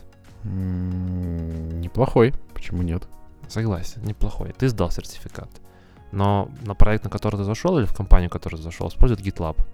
Ты предлагаешь использовать Jenkins, поскольку у них появился Certified Ты, человек. ты предлагаешь, но тебе говорят, «А, слушай, чувак, мы тут э, два года этот GitLab поднимали, э, он у нас сейчас работает, и мигрировать уже на Jenkins мы как бы не собираемся. Ну, ты сейчас говоришь о так называемой сертификации в стол. Когда ты получаешь сертификацию, но реально после этого не работаешь. Окей, хорошо. А, допустим, ты приходишь в компанию, которая ищет Jenkins специалист. Ты Окей. зашел, поработал год. Через год ты переходишь в другую компанию, потому что ты сдал еще один сертификат, например, по АВСу. Ну, сдал сертификат, выставил в LinkedIn, там, запросил больше денег, тебе другая компания на 100 долларов больше заплатила, ты быстренько чемоданы запаковал, побежал в другую компанию. Сейчас ты подтверждаешь мою... Я не подтверждаю, том, я нужно как раз таки закидывать. иронизирую, да, в обратную сторону и говорю о том, что это не очень правильно. Приходишь в другую компанию, там используют GitLab. Пора проходить сертификацию по GitLab. К, к счастью, такой нету. Пока. Или, к сожалению, Пока что. пока что. GitLab набирает обороты, скоро должна появиться сертификация. Как-то надо монетизировать бесплатный продукт. Ну, у них очень много enterprise. А, У них на самом деле достаточно... Окей, мы сейчас можем спуститься просто в сторону GitLab. Да. У меня есть свои консерны по этому вопросу. сертификации. Да, сертификации. Так вот, в чем моя идея? В том, что ты поработал с GitLab год еще. Как хорошо ты еще помнишь? М, Я думаю, С учетом если того, что ты его учил, да, например, готовя сертификация, предположим, И ты, ты правильно работал. щ- И год отработал, да. Да. Допустим, ты там хорошо готовился, готовился там минимум полтора месяца, сдал, то есть какие-то знания ты усвоил, потом год ты поработал. Потом год ты не работал. Но, скорее всего, у тебя останется какой-то high, high знание о том, как это там устроено, какие-то основные, основные термины, в которых ты разбираешься, типа executor'ы, ноды, агенты, как между ними сделано взаимодействие, пайплайны, чем отличается scripted pipeline от декларативного пайплайна. Но непосредственно, если тебе скажут, нам нужно написать новый пайплайн за один день, вряд ли ты с этим справишься. Вот, все правильно. То есть, и- но если ты отработал бы с Jenkins 3 года, а потом бы сделал бы перерыв на год, да, и возвращаясь обратно к Jenkins, я думаю, что ты быстрее бы вернулся. Зачем таки нужна сертификация? Я считаю, что при сдаче сертификации ты трогаешь частично некий продукт, пусть и там не на полную мощь, пусть и там в сертификационном случае, но потом, возвращаясь к этим знаниям, ты, во-первых, вернешься к ним намного быстрее, я думаю, спорить здесь как бы, ну, что с, с нуля, да, изучить, или пойти и повторить, ну, как бы возобновить свои знания, просто подняв из каких-то залежей, да, из какой-то коробочки где-то там в мозгу. Здесь вопрос, на самом деле, уходит в не сертификацию или сертификацию, а вопрос того, как вообще наш мозг усваивает информацию и как долго он может ее держать. Это зависит от того, насколько ты его нагружаешь. Я бы с тобой тоже здесь поспорил бы. Да, мозг там можно тренировать, это тоже мышца, бла-бла-бла, бла-бла-бла. Не, я не говорю о том, что это все фейк, да, я с тобой здесь согласен, но я все-таки в не в большинстве случаев о том, что ты забываешь, если ты не используешь. Да, вот это больше к этому было. Про нагрузку я имел в виду, что если ты постоянно прыгаешь между разными технологиями, и, допустим, у тебя Jenkins на проекте есть, но ты с ним работаешь мало, да, то есть что-то ты пописываешь, но не часто, там, допустим, раз в неделю тебе надо поправить какой-то пайплайн. И при Поправить, этом не с нуля написали. ты- И потому что он уже работает, эффективный CI. Да, да, работает не трожь. Правильно. Э, И ну, большую часть времени ты тратишь на какую-то другую технологию, допустим, там ямлы правишь в Kubernetes. И, конечно, ты... Манифесты. Что? Это называется манифест. Манифесты на ямле. Написано на ямле. На ямле в Kubernetes ты правишь. И, естественно, твои знания по Дженкинсу будут немножко стираться, даже несмотря на то, что он у тебя на проекте присутствует. Под грузом, просто под грузом того, что ты получаешь какие-то новые, тебе нужно их куда-то складировать при этом. Однако я согласен, что, скорее всего, сертификацию нужно уже проходить непосредственно после того, как у тебя есть какой-то опыт в этой технологии, для того, чтобы, да, расширить свой вижен. Например, когда я смотрел все-таки как раз про Jenkins сертификацию, если таковая, и таковая есть. По-моему, стоит 150 долларов. По крайней мере, в нашей стране, чтобы пройти. Э, и я увидел для себя достаточно много тем, которых я не знал про Jenkins. Ну вот видишь, то есть это ты расширяешь свой кругозор. Вокруг и одной тулы. Даже одной маленькой тулы. Давай не будем забывать, что Jenkins на самом деле это просто э, крон на стероидах. Можно так сказать. Task Scheduler.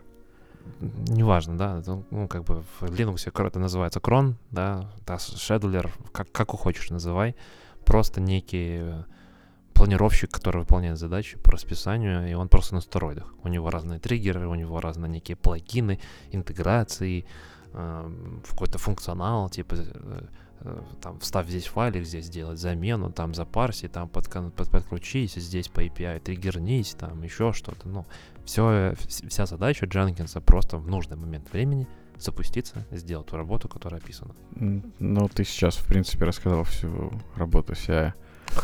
Запуститься в нужное время, выполнить эту команду, собрать и отправить. Но смотри, мы уже выделили две, два основных бенефита сертификации. Это А — как один из способов повышения твоей зарплаты, котируемости на рынке. Б, как один из способов расширения твоих знаний про тот или иной тул, по которому ты сертифицируешься. И даже, наверное, есть третий вариант, которым я только что забыл. Я бы еще добавил бы о том, что есть классная цитата о том, что нужно бежать со всех ног, чтобы оставаться на месте, а чтобы куда-то попасть, надо бежать как минимум вдвое быстрее. И я считаю, что в нашем современном мире изучать новые технологии ты просто обязан, если ты работаешь в IT. А, через меня проходит огромное количество студентов, и я им там иногда вступительную речь говорю, что они попали в ад. IT — это ад. Это не то место, где ты можешь поработать с 9 до 6. Ну, в принципе, можно. Но в целом ты всегда должен развиваться, чему-то новому учиться, потому что сегодня Kubernetes, завтра, не знаю, OpenShift, после-послезавтра вернется OpenStack, я не знаю, еще там Pivotal Cloud Foundry, еще что-то, еще что-то. Это если ты хочешь оставаться на плаву и быть в тренде. Да. Я знаю очень многих людей, которые сидят на одном проекте по 10 лет и крутятся в одних и тех же технологиях, их все устраивает, и им да, никуда еще не можно надо бежать. Вспомнить, вспомнить о том, что сейчас там более востребованы кабл специалисты, они зарабатывают там в десятки раз больше, чем чуваки, которые пишут, э, не знаю, там на React.js. 25 лет, лет Delphi цветет и пахнет. Я помню я еще то время, когда спорю, я сам писал я... на Delphi. Ты писал на Delphi? Да, у меня дипломный проект на Delphi. Мы сейчас опустимся в эти интересные истории. Я нет, я к тому, что все-таки я считаю, что в IT ты должен достаточно интенсивно развиваться, изучать что-то новое, и сертификация может быть э, способом э, к этому развитию. Почему? Потому что когда ты перед собой ставишь задачу, например, хочу сдать сертификацию, если мы формулируем правильную цель, мы ставим еще Зачем? к какому-то числу. Зачем, Зачем ты ставишь себе? Ты а, как вот. опытный человек в сертификатах, который перевалил уже пачку бумажек больше 10. Наверное, я сейчас не считал, но да, наверное. Ну, так обычно говорят те, кто сдал больше 10. А как ты понимаешь, что ты проработал с каким-то тулом, например, с кубернетисом, и вдруг ты понял, мне нужно сдать сертификат? Вот смотри, с кубернетисом как раз-таки у меня была обратная ситуация. Я видел, что вокруг э, Kubernetes, Kubernetes, Kubernetes, но я с ним не работал. И на проекте он даже близко там не планировался. Так. И возникает ситуация о том, что курица или яйцо.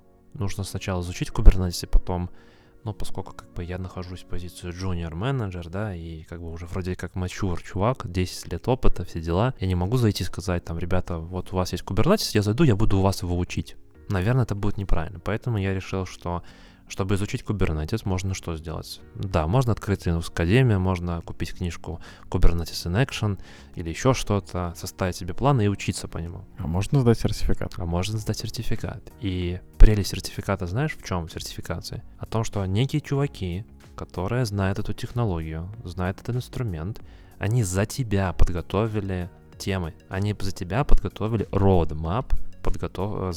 как бы изучение этого продукта. То есть уже за, за тебя сделали, грубо говоря, так называемый Personal Development план, PDP, GrowMat, Grow форму, неважно как называть. То есть они подготовили степы, которые ты должен изучить, и темы, которые ты должен изучить на том или ином уровне. Но это в любой сертификации так, да, но конкретно в твоем примере он не совсем корректный в том плане, что для Kubernetes сертификации ты проходишь практическое задание ты должен сделать, насколько я помню. Да, да, да. И тут я бы вот очень хотел бы разделить, э, что на мое мнение сейчас все сертификации делятся на две категории. Это чисто вопросы-ответы. И, если честно, я их не очень ценю вообще в целом. Как бы немножко не упали в моих глазах после того, как я вот действительно подготовился к СКА и сдал. Там все-таки практика. И практика, в отличие от теории, чем она хороша? Тем, что готовясь к практическому экзамену, ты должен ручками, пальчиками своими набирать много каких-то вещей. Это прекрасно, но я хотел тебя перебить в том контексте, что смотри, ты опять пошел к сертификации фактически тем же путем, как я подходил к своей. У меня не было опыта работы с Google Cloud, да, но, но ты... при этом я пошел сдавать сертификат. Но ты его подготовился за, за две недели, а я готовился да. к СК 6 месяцев. Ну, я молодец, а ты нет? Mm. Ну, пусть зрители решат, так вот, все-таки получается, что ты допускаешь мысль о том, что можно идти на сертификацию, даже не имея реального опыта в продакшене. Я считаю, что в этом нет ничего зазорного. Я считаю, что э, если ты хочешь работать с каким-то инструментом, там, тулой, и ты видишь там, будущие проекты, например, да, там тот же Terraform, ты не работал с Terraform, а сейчас, кстати, возвращаясь к теме HashiCorp, они... 15 место.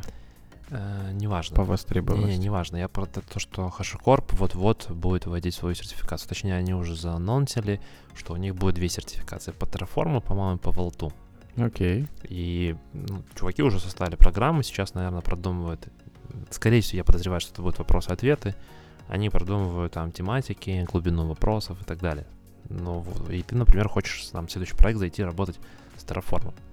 Почему не взять программу ребят, которые подготовили за тебя. То есть не нужно искать там литературу. А если еще подготовили материалы, вообще космос. Как ты можешь быть уверен, что ты точно зайдешь на следующий проект, где у тебя будет та технология, по которой ты учился? Ну, если ты взрослый человек, то ты имеешь право выбора. Не, Я имею в виду не, не в том, что то, что ты взрослый, там тебе 35 или там 48, а, да, а в том, что да, не всегда, но в большинстве случаев, если ты синер специалист, то ты можешь как бы, ну не то что требовать, да, но ты можешь как бы э, осуществлять поиск и делать некий выбор с набором технологий. Сейчас, например, если я куда-то захожу или там ищу какой-то проект и говорю, ребят, я вот хорошо знаю Kubernetes, я хочу зайти работать с Kubernetes, хочу получить практический опыт в нем. У меня пока он такой немножко там на POC, бла-бла-бла и так далее. Ну вот у меня сейчас проект с Kubernetes. У меня было два пресейла с Kubernetes. Ну, просто здесь нужно понимать о том, что есть трендовые трен, технологии в тренде, да, условно там. Kubernetes. Kubernetes, либо облако. Ты можешь пойти сдать облачную сертификацию и идти работать с этим облаком. Дальше, конечно, может, если мы говорим про компании разного уровня, да, в некоторых компаниях ты можешь попасть к заказчику, который говорит, вот администрировать облако будем мы, а вы будете его просто использовать. Но это одна тема. Но здесь уже, конечно, сложно. То есть может, можешь попасть в такую ситуацию.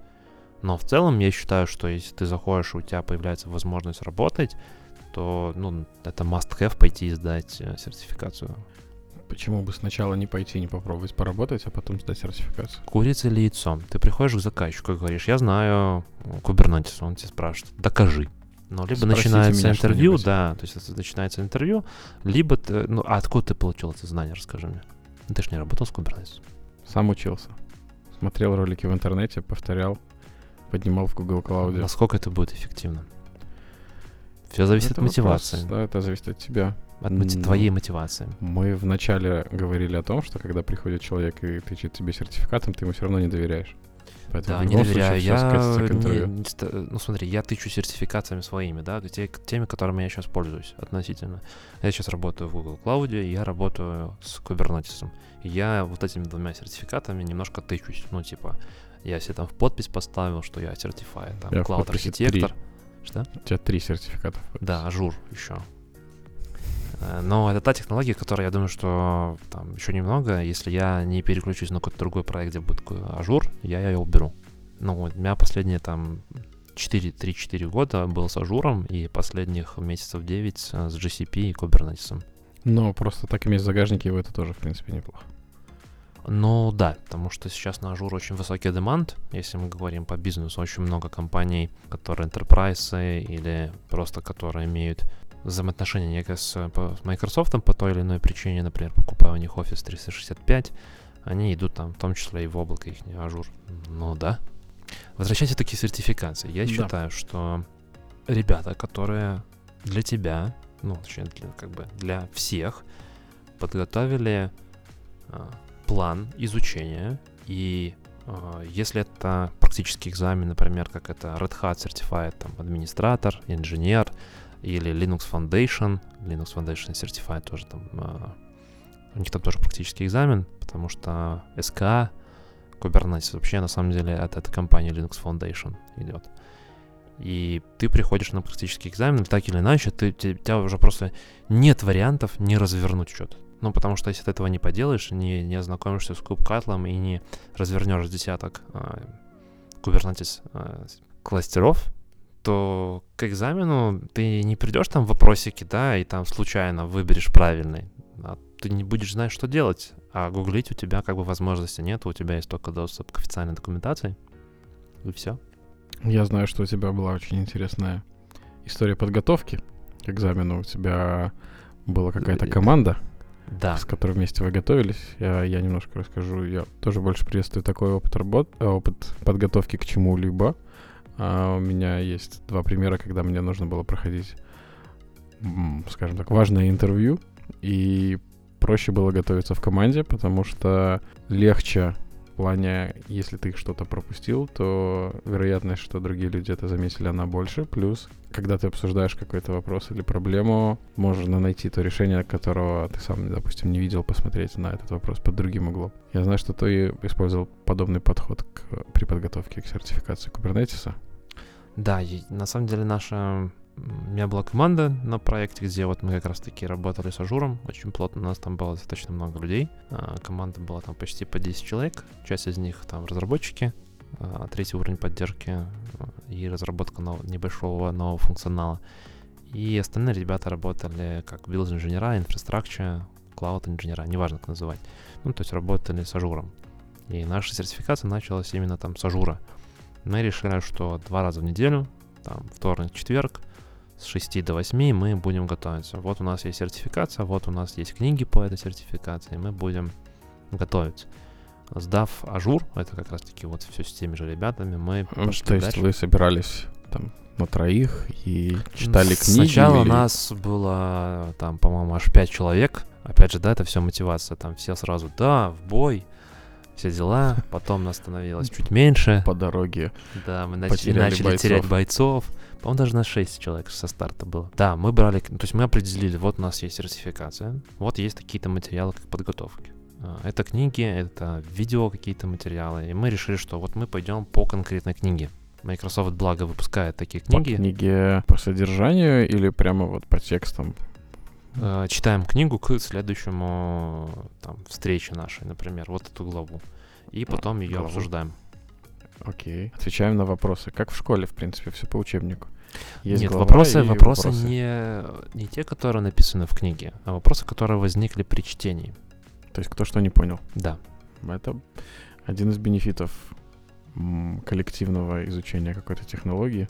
Ну, тут еще даже было, ну, я как человек, который умеет фасилитировать относительно, да, как мне это кажется, я сам набрасывал на вентилятор и смотрел те моменты, которые могут быть непонятны. Просто в нашей культуре, опять же, да, культуры, которые выросли в СССР, есть такая штука, что мы боимся задавать вопросы показаться типа тупыми. Глупыми. Ну, глупыми. Я сам просто набрасывал вопросы, типа, ребята, а как вы поняли вот это? А вот это SSL floating, это что? А что такое VFA? А, а вот это что, как вы поняли? Да, я, может быть, и сам знал ответы, но я просто набрасывал там в группу, чтобы завязался какой-то разговор. Ну и да, ребята некоторые задавали вопросы, которые действительно непонятны. Но у нас было там вопросы с э, по Active Directory, аутентификация, авторизация и... все эти- Directory. Direct. Я не, Active Directory. вот я не знаю, как правильно. Пусть, опять же, слушатели напишут нам в комментариях, как правильно говорить. А, суть в чем? В том, что все, что связано с аутентификацией, авторизацией, это, с, этой- с моей точки зрения, это очень сложные вопросы. Такие непростые, да? И, ну, вот мы три или четыре сессии, на самом деле, потратили на то, чтобы глубоко разобрать эту тему. Мы пошли сначала по книге, потом поняли, что в книге ни- нифига не понятно, пошли в официальную документацию, пошли там в ютубы, пошли еще в интернеты, искали, разбирали, прорисовывали, делали от начала до конца, там привязку приложения, эти сингл сайноны, авторизацию через Active Directory, сервис принципы, а, приложения в Active Directory создавание и так далее, и так далее. Все вот это вот. Но на это под- потребовалось там больше двух недель. Одна маленькая тема. Ну, как бы не маленькая, но одна тема в большой книге. Ну, получается, что вы делали такие раны два раза в неделю. Да, вторник, четверг. Дальше Приходите на курсы вторник, четверг. с 6 до 8. Адрес в комментариях. Нет, на самом деле я считаю, это самый эффективный способ подготовки к чему-либо. А, Изучение.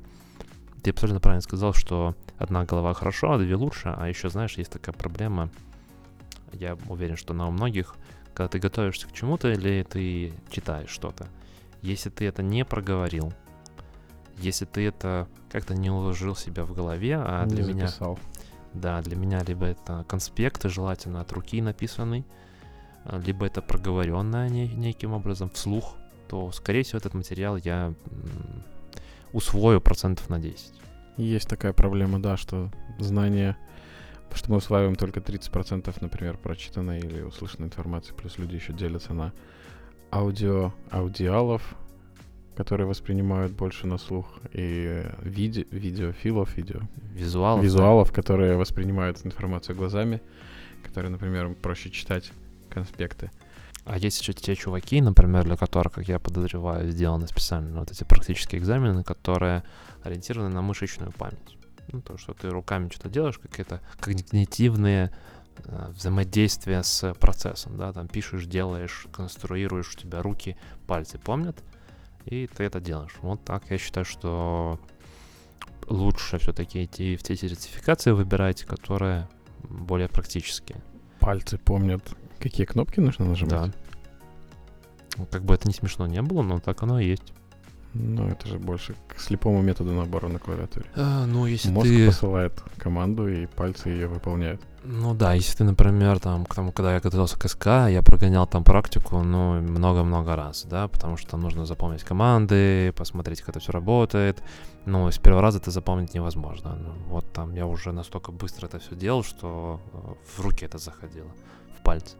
Ну, просто пальцы знали, как куда их двигаясь, когда ты набираешь. И Ну, э, кубсетель я сократил до просто буквочки K, там алиас сделать можно легко и быстро. Э, Собственно, от этого полгода я и готовился. Потому что ты Алиса сделал? Нет, от того, что я хотел хорошо усвоить материал. Я считаю, что быстрая сертификация, чем, чем быстрее ты подготовился, тем быстрее эти знания выветрятся. Это как в университете, да, можно учиться в течение ме- э, се- семестра и прийти на экзамен со знаниями, а можно за три дня до экзамена выучить и через три дня его забыть. Да, есть даже такая концепция быстрой памяти, по-моему. Она так называется, что э, то, что ты сказал, быстро усвоенные знания быстро улетают. Да, вот поэтому, если вы, моя рекомендация слушателям, если вы решили сдавать сертификацию, сертификацию ради того, чтобы просто выкинуть в LinkedIn и попросить зарплату, окей, вы можете подготовиться как Максим за две недели и сделать это. Но если вы решили готовиться основательно и вы идете за знаниями, то лучше сертификацию разделять там хотя бы на месяца полтора, два, три. В зависимости от сложности экзамена, конечно. То есть, если это для вас знакомая тема, вы работаете с этим, да, то, в принципе, через полтора-два месяца, прочитав дополнительную литературу, попрактиковавшись, там какие-то сэмплы позадавав, да, попробовав какие-то тестовые варианты, я думаю, это достаточно. Но если вы осваиваете с нуля, ну вот как я, например, Kubernetes, да, я хотел, я понимаю, потому что Kubernetes востребован, что множество проектов приходит, просят Kubernetes. Там, если из 10 проектов приходит, там 7 из них точно с Kubernetes. Почему не сдать э, сертификацию по Kubernetes? Я решил, ну, пора, пришло время, пора усваивать. Какой следующий сертификат? Будет пора. Terraform? Нет, я сейчас хочу, поскольку я очень долгое время работал с Windows технологиями, а, у меня есть достаточно богатый опыт в этом, я чувствую нехватку знаний в Linux, именно в, в ядре, в администрировании и так далее. Я смотрю в практические экзамены Linux Foundation. Certified администратор, Certified инженер. Тоже в связке того, что как СК. Либо Red Hat, но больше в сторону Linux Foundation. А зачем они тебе нужны с учетом массового тренда перехода в клауд? Ну, вот везде будет Linux так или иначе. Если это будет менеджер сервис, то нет. Я считаю, что знание ядра операционной системы, ну не скажу, что я, я, конечно, не буду утверждать, что эти экзамены мне позволят узнать там глубоко ядро. Ты знаешь ядро операционной системы Windows? Не знаю, я знаю, как администрировать, я знаю, как работать, как дебажить, как куда смотреть, если что-то пошло не то. И эти знания мне в, в чаще всего хватало. Сколько раз они тебе помогали и сколько раз они тебе были нужны на реальных проектах? Знания о ядре Windows. Ну, я же тебе еще раз сказал. Ядро я не знаю. Я знаю, как трэблшутить правильно, как работать с системой, что если здесь вот есть такая-то штука, то там можно посмотреть вот это вот. Помимо Linux, какие бы ты выделил еще а, сертификаты, которые должны быть в рюкзаке у успешного DevOps-специалиста? Мы поняли, что Kubernetes тоже must-have. HashiCorp подъезжает потихоньку со своим терраформом для управления облаком управление да. облаком? Ну, я бы выделил бы сейчас э, это облачная, конечно, еще сертификация. Смотреть э, именно на них, то, с чем, с каким облаком вы работаете. Если вы работаете с AWS, я крайне рекомендую пойти поздавать сертификацию AWS. Но не делайте, как я сказал, не, не сдавайте быстро. Не готовьтесь, чтобы только... Э, не, цель сертификации, еще раз, это все-таки расширение и увеличение глубины ваших знаний, а не э, сертификат ради сертификата. Вот эта цель, она очень плохая. И она не принесет никакого как бы value с точки зрения там, перспективы будущего. Если это value принесется с точки зрения я приду на следующую, к следующему работодателю, который мне даст на 100 долларов больше, но это окей. Но я считаю, что лучше все-таки готовиться дольше, осваивать информацию больше и это будет более полезнее. У тебя есть два сертификата по клаудам. Это да. Azure и это Google. Google Cloud. Мне кажется, не хватает еще сертификата по AWS, AWS чтобы собрать полный комплект и быть как настоящий DevOps с универсальным солдатом, которого можно бросить в любую горячую точку, и он как Рэмбо Я скажу так, всех спасет.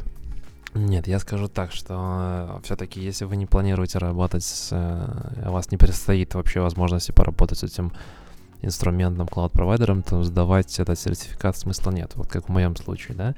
Пойти э, просмотреть, что такое VS, чтобы получить язык разговора с ребятами, которые работают в LDBS, в этом есть какой-то смысл. Но это точно не архитектор level, да, это скорее какой-то associate, level, когда просто ты получаешь какие-то э, vocabulary, так называемый, да, с которым ты сможешь потом общаться и понимать, э, на, общаться на одном языке с, с этими чуваками. В этом смысл может есть. Но если следующий проект у меня будет на AWS, ну, что очень-очень маловероятно, потому что я считаю, чтобы хорош, стать хорошим специалистом в той или иной области, нужно неплохо поработать. Что ты думаешь про то, чтобы стать хорошим специалистом в какой-то области, нужно поработать 10 тысяч часов. А, я очень-очень согласен с этим выражением. Мне кажется, что даже если ты не хочешь, но ты поработал 10 тысяч часов, ты станешь хорошим специалистом в этой области. Не факт. Я думаю, что тебя Ты сможешь заставит... довести до автоматизма какие-то задачи, но э, но не факт, что ты станешь прям крутым специалистом. Все-таки крутой специалист и 10 тысяч часов работать — это разные вещи. А если ты развиваешься, ну, то есть, смотри, можно 10 тысяч часов вмести улицу. Ты хочешь сказать, что через 10 тысяч часов человек станет профессионалом по метению улицы? А, Чем он можно будет просто отличаться? 10 тысяч часов вмести улицу, а можно из листьев, которые упали осенью, складывать классные картинки и стать известным на всю республику благодаря этому. Ну, если ты будешь а, такую штуку делать 10 тысяч часов, возможно, но тут еще нужно иметь все-таки, я считаю, какой-то дар, способность к художественному моменту. Да, то есть если ты Если будешь... ты будешь 10 тысяч часов тренироваться, складывать листики, то, возможно, Как мы через далеко 10 ушли от сертификации к складыванию листиков в какое-то... Ну, а что такое а, программирование, как не складывание букв в определенные слова, которые поставлены в определенные места, создают какую-то магию где-то? э, Далеко Том, что под близко? э, этими буквами дальше начинаются алгоритмы. Алгоритмы — это вещь, которую не так-то просто понять. И, возможно, чтобы стать профессионалом, ну, тут можно там начать э, спорить, нужно ли всем знание алгоритмов или не нужно. Ну, я считаю, что каждый раз выбирает для себя. Но просто программировать 10 тысяч часов, окей, ты станешь э, хорошим кодером через 10 тысяч часов, но ты не станешь хорошим инженером. Нужно немножко другое.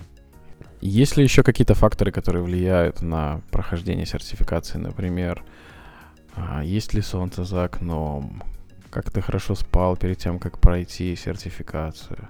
Какие-то твои внутренние Ну, проблемы? каждая Только ли глубина знаний и степень изучения того или иного продукта поможет тебе проходить сертификацию? Или может тебе ЖЭС сделать какие-нибудь подлянки во время прохождения? Кто? ЖЭС? А, ЖЭС? ЖЭС. ЖЭС. ЖЭС может сделать подлянки. А, ну, смотри, вообще, на самом деле, там в продолжение э, для тех, кто, возможно, никто никогда не давал сертификацию, сейчас в современном мире продолжает действовать в целом два возможных варианта. Это первый вариант, когда вы идете в сертифи- сертифицированный центр, Да. и вы платите денежку, а, за эту денежку вы получаете, условно, там, компьютер на какое-то время.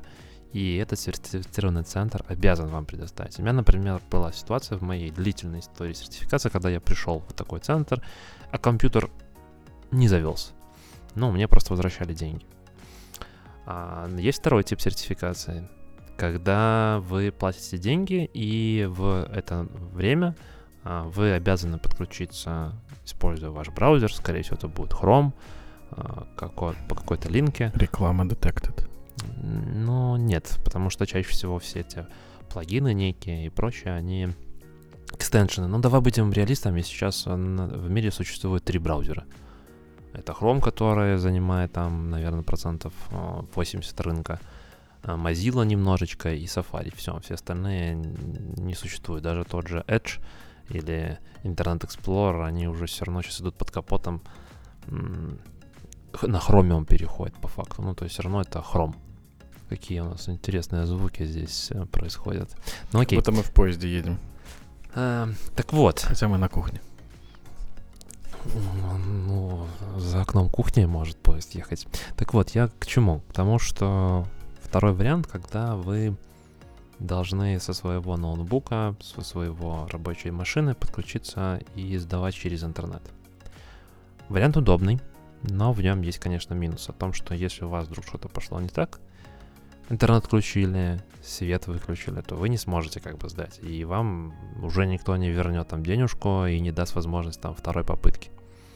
Ну, я думаю, что такие сертификации должны быть более сложными, поскольку нужно не дать человеку возможность с, а, схимичить каким-то образом и обмануть систему.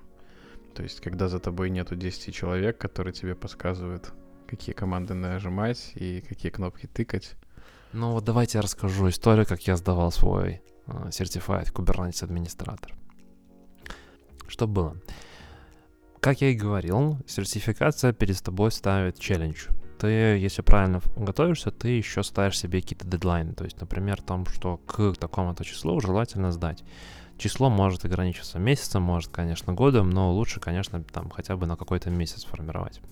Я готовился, как я сказал, почти полгода, там плюс-минус, и я понимал, там, что вот я еду в отпуск, я точно должен сдать до отпуска сертификат, потому что если я вернусь с отпуска, скорее всего, мне нужно будет еще раз там какое-то время потратить на то, чтобы еще раз подготовиться. Ну, так или иначе, там за две недели что-то забудешь. Я решил, что до отпуска я точно должен сдать. А, я начал букать себе экзамены, смотрю, какие есть даты, понимаю, что как бы, ну, больше всего мне подходит пятница, вечер, 7, 7.30, по-моему.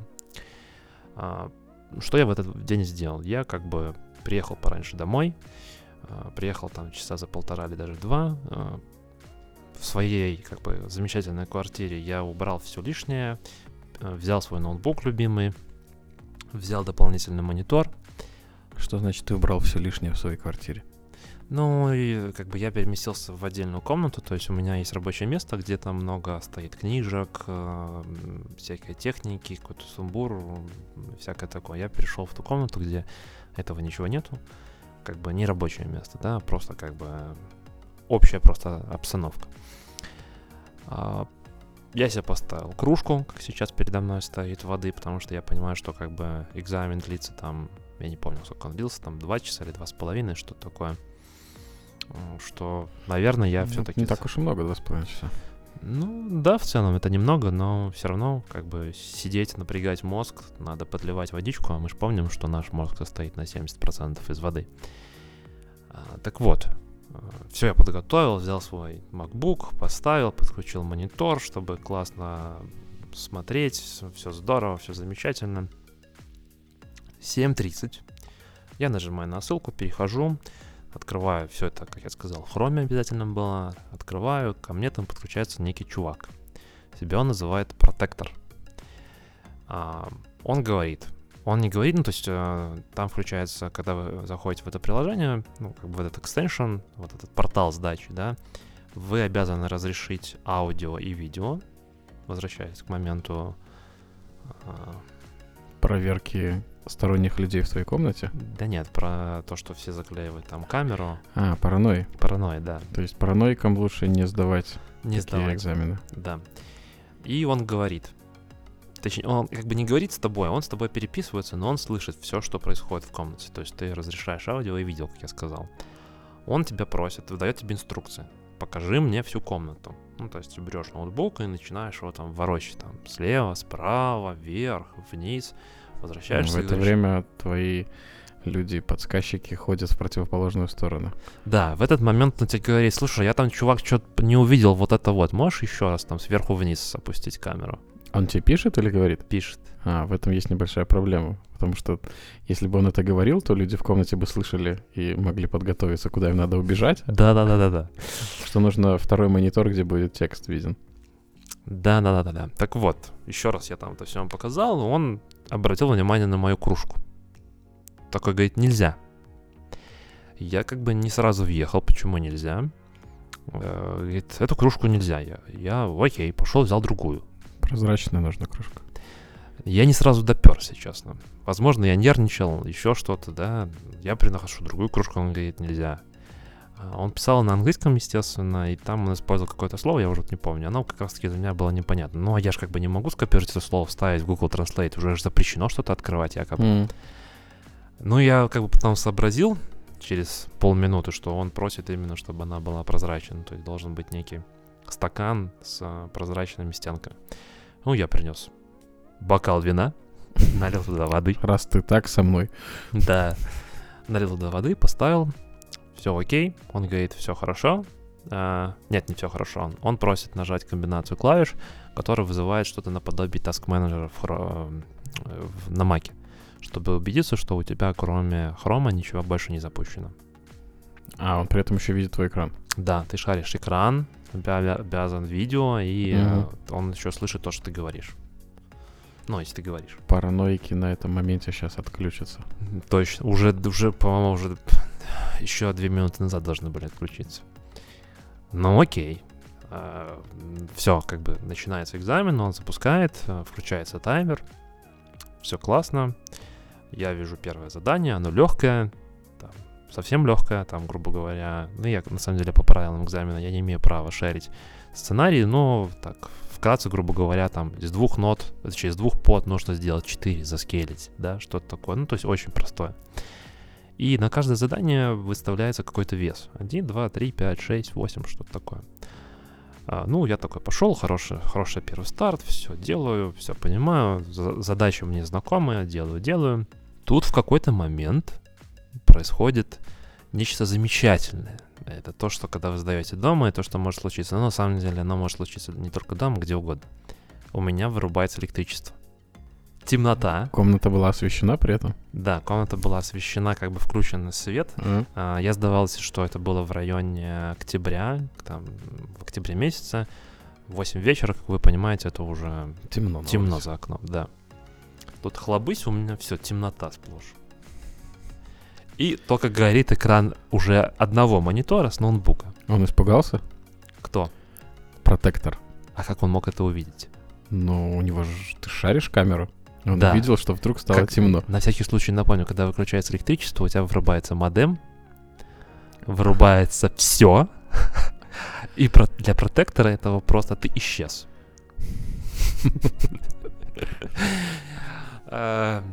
В правилах написано о том, что в комнате никто не имеет права находиться, и комната должна быть хорошо освещена, чтобы видеть тебя. Mm. Я такой думаю, окей, план Б, сейчас зашарю интернет через мобилу. Свечи, вино, бокал вина. Бокал вина, да. Я его уговорю.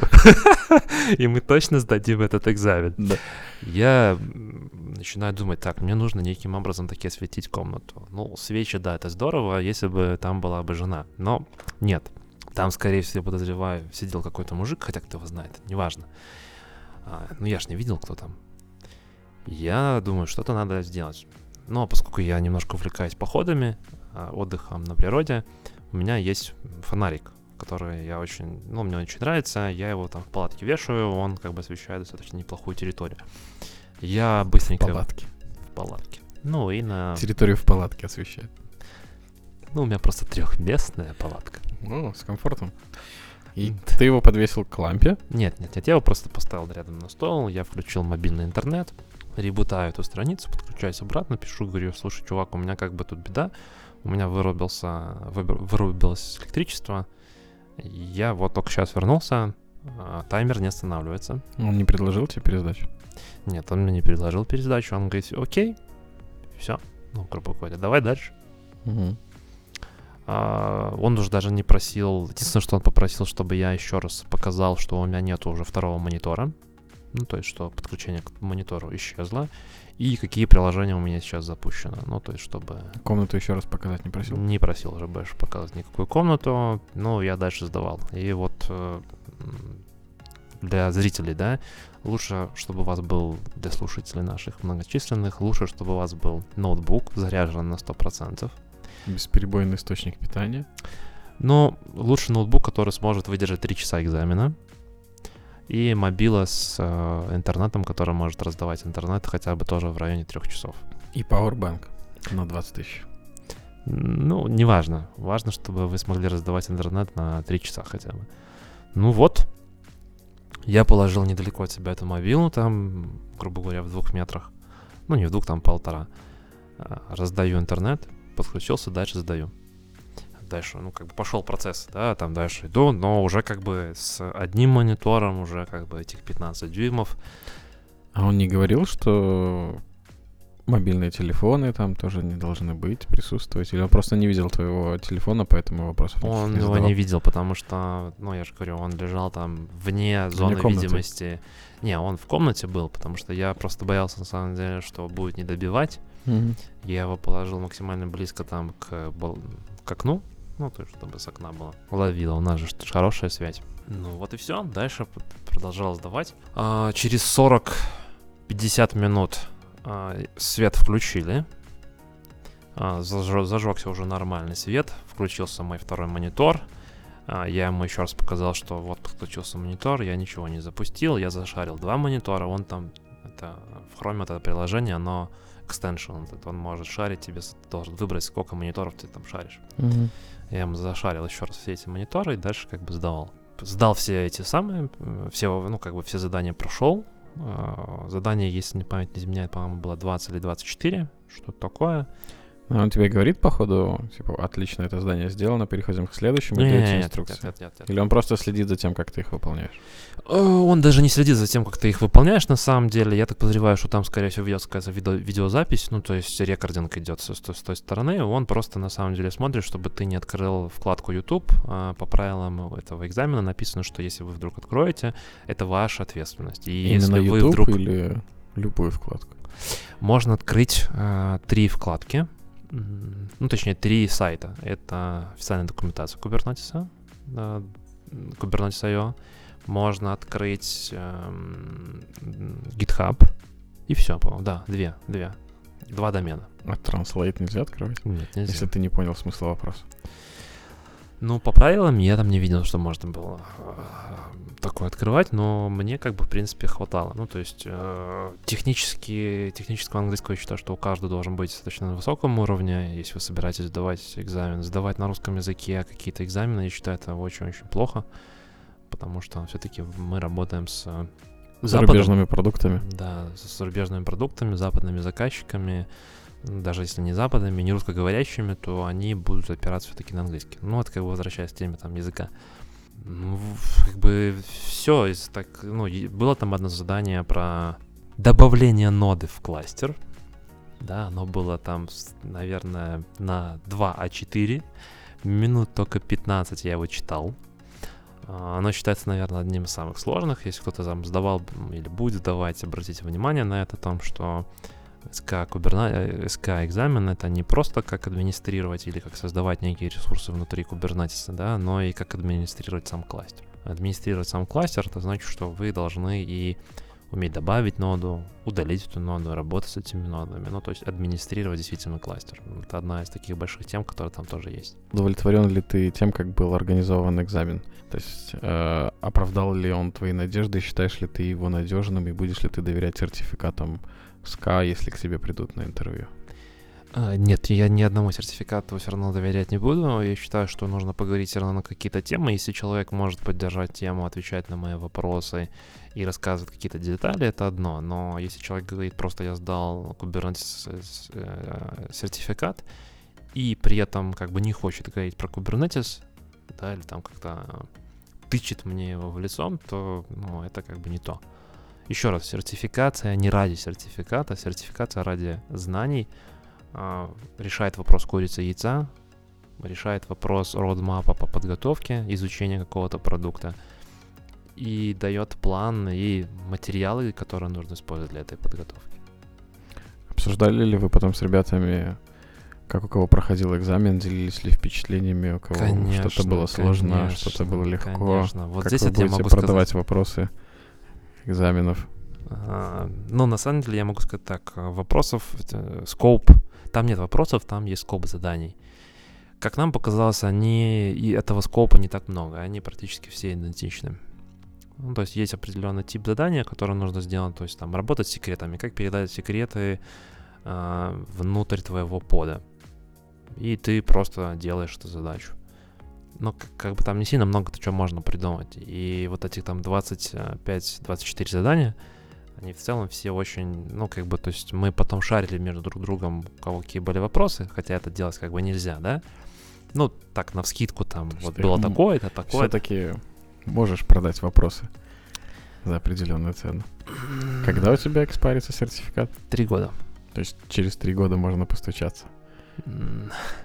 Я думаю, что уже будет не актуально, потому что они, скорее всего, ну, они все-таки адаптируют, они выпускают каждый, э, ну вот мой сертификат, да, он привязан к Kubernetes 1.16. Kubernetes каждый квартал выпускает новую версию. Я думаю, что через три года это уже будет, ну, все-таки, наверное, версия 2.0, а то и выше. А у ребят не было до этого тоже опыта работы с Kubernetes? Нет, ни одного из трех. А, как ты считаешь, достаточно ли было бы иметь только продакшн опыт для того, чтобы сдать этот экзамен? М, Навряд ли. Все-таки нужно готовиться к сертификации. Это бы заняло явно не полгода, как у нас. А это бы заняло, ну, как я сказал, даже если вы работаете на продакшене с этим продуктом, то все равно нужно какое-то время на подготовку. И даже не две недели, я считаю, что все-таки лучше подготовиться там месяц хотя бы, да, и через месяц идти сдавать. Подготовку я подразумеваю то, что вы на это уделяете хотя бы часов в 10 в неделю. 10 часов в неделю достаточно, большое количество времени. Ну, да, это по выходным часа три, да, каждый день, суббота, воскресенье, и в течение недели еще по часу. Ну, скорее всего, это еще зависит от того, насколько объемный продукт, по которому ты хочешь сертифицироваться. Насколько много в нем функционала и подводных камней, которые нужно изучить. Ну да, на самом деле все сертификации, которые почти все, я не хочу утверждать там за все, за все, но большинство сертификаций, которые вопросы-ответы и которые популярны, а популярны сейчас у нас это клауд-провайдеры все, ну, можно в интернете, если постараться, найти вопросы-ответы. Э, в этом вся... Вы искали какие-нибудь вопросы-ответы по Kubernetes экзамена? Uh, да, мы искали, uh, и там были практически таски, которые... Совпали ли они? Ну, я же я ж говорю о том, что на самом деле этих задач не так-то таки много можно придумывать. Один в один задач не было, но близких, похожих, идентичных, да. Даже на той же Linux Академии, которая показывают, ну, официальный курс, и там тоже задачи, ты, они в принципе близки к тому, что есть на экзамене. Ну да, надо искать, надо смотреть. У меня есть подготовленный список по тем материалам, которым я готовился. Если нашим слушателям будет интересно, я могу всем этим поделиться. Если бы ты еще и вопросами поделился, именно которые были, я думаю, слушатели были бы еще более благодарны. Я скажу так, что в моем плане есть список а, практических задач, которые мы делали а, практики именно, да, и они покрывают процентов 90 того, что есть на экзамене. Они будут немножко отличаться, немножко по-другому будут сформулированы, но в целом это будет одно и то же. Это как с вопросами близко, да, но условно, да, там задача. Найдите, на, как, на какую ноду вы не можете там назначить э, поду, да, ну, то есть нужно посмотреть толерейшены ну, как бы просто идешь и смотришь, да. Ну, тут такого рода задачи. Там как бы не так-то много чего можно придумать. Или э, вам нужно сделать э, DNS resolving. Задача тоже такая. Там дальше можно смотреть. Может, это там надо делать сервис, может, без сервиса надо делать. А может, надо через headless сервис сделать. Ну и, дальше то, что мы уже с тобой говорили, что там даже DNS, да, в том списке востребованных скиллов у наших украинских коллег – он там на ком? 13 месяце, 14 ну. Kubernetes? DNS. DNS, о, там попозже. Не самая востребованная технология в данное ну, время. Ну, тем не менее, да, и то, что там... Ну, скажу так, были, были вопросы по DNS, по резолванию по DNS были вопросы. Ну, один вопрос, это была задача. Одна или две? А сколько нужно выполнить задач для того, чтобы сертификат тебе выдали? А там, я же говорю, там каждая по задача, весам? она оценивается по баллам там говорил, да, в самом начале о том, что первое, там, ты открываешь, там, может, один балл. Ну, там, грубо говоря, да, я сейчас э, точно Но не, не так было. считают в процентах, то есть там 70% А, в этом вопросов, плане, 75. 75. Да. Ну, то есть тебе нужно э, выполнить решение, сделать решение на 75%. А, каждое задание оценивается в количество какой-то баллов, и я подозреваю, что а, какие-то, ну, есть задания, которые были там на 6, на 8 баллов, ты их можешь выполнить не полностью, и они оцениваются частично. Ну, получается, что там какой-то индивидуальный подход идет, они просматривают потом эту видеозапись и смотрят я очень твой сомневаюсь, ход решения. Не, не, я очень сомневаюсь. Я думаю, что они просто делают какие-то автоматические тесты, типа там а, JSON парсят, просто смотрят, или ямный парсят, который у меня по итогу сконфигурированы и сделаны, либо просто грепают мои файлы и смотрят, что я там сделал. Все. Но можно же к одному и тому же решению прийти абсолютно разными путями. Можно. Как они, они не заставляют тебя делать каким-то одним. Например, у меня была там задача из приколов, э, и, ну, грубо говоря, мне нужно было посчитать там количество подов или нодов или что-то такое, и записать это количество в файл. Ну, я просто вывел, посмотрел, сделал фильтр, вывел, посмотрел, там их три. Открываю файл, пишу цифру 3, сохраняю, все. Может быть, они ожидали, что я напишу какой-то правильный там греб, да, с VC и потом в output на файл. Наверное, это было про более... Элегантнее. Да, элегантнее. Но как бы, чтобы не тратить на это время, ну, потому что ты гуглом воспользоваться не, помню, не можешь, mm. а у тебя стоит задача вот прям вот сейчас это сделать. Ну, блин, я открыл, сделал там фильтр, который мне нужно было. Быстрее сделать руками. Хэштег. Гла- в этом случае было быстрее посчитать глазами. Окей.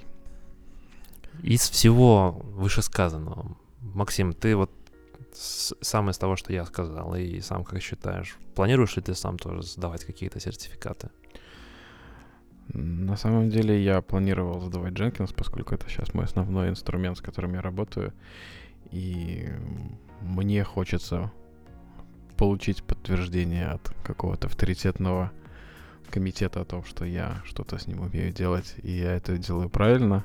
И уже на этапе даже просто просмотра тем я увидел пробелы в своих знаниях, и в ближайших планах у меня все-таки пройти сертификацию по Jenkins. Но я очень заинтересовался твоим интересом к Linux. И если ты будешь набирать группу студентов, стремящихся его изучить, я бы примкнул. Ну да, я собираюсь. Вот. А Думаю, что это будет где-то ближе к началу апреля. Очень много событий интересных будет в апреле. И старт изучения Linux В том числе, а еще в мае у нас Vox Day. в мае у нас, да, Vox Day, а в марте у нас должен состояться второй метап конференции Дом, Всеминская комьюнити девопсов. DevOps Минск. Расшифровывается DevOps Минск, да. Ну, Только, наверное, не конференция, мы, наверное, пока не претендуем на такое название. Я больше предпочитаю метап, тикток, встреча с комьюнити, поговорить, поделиться знаниями, опытом. Но это был задел на будущее. Слово конференция. Да. Какие основные выводы сертификации? Сертификация все-таки важна, но сертификация она больше для вас, нежели для клиента или для вашего работодателя. А если ваш основной мотиватор продать свою сертификацию кому-то, то, наверное, это не правильный повод для того, чтобы идти и ее сдавать. И на этой замечательной ноте я предлагаю попрощаться с нашими замечательными слушателями. И надеюсь, мы с вами услышимся через две недели. DevOps Kitchen Talks. Блюдо готово.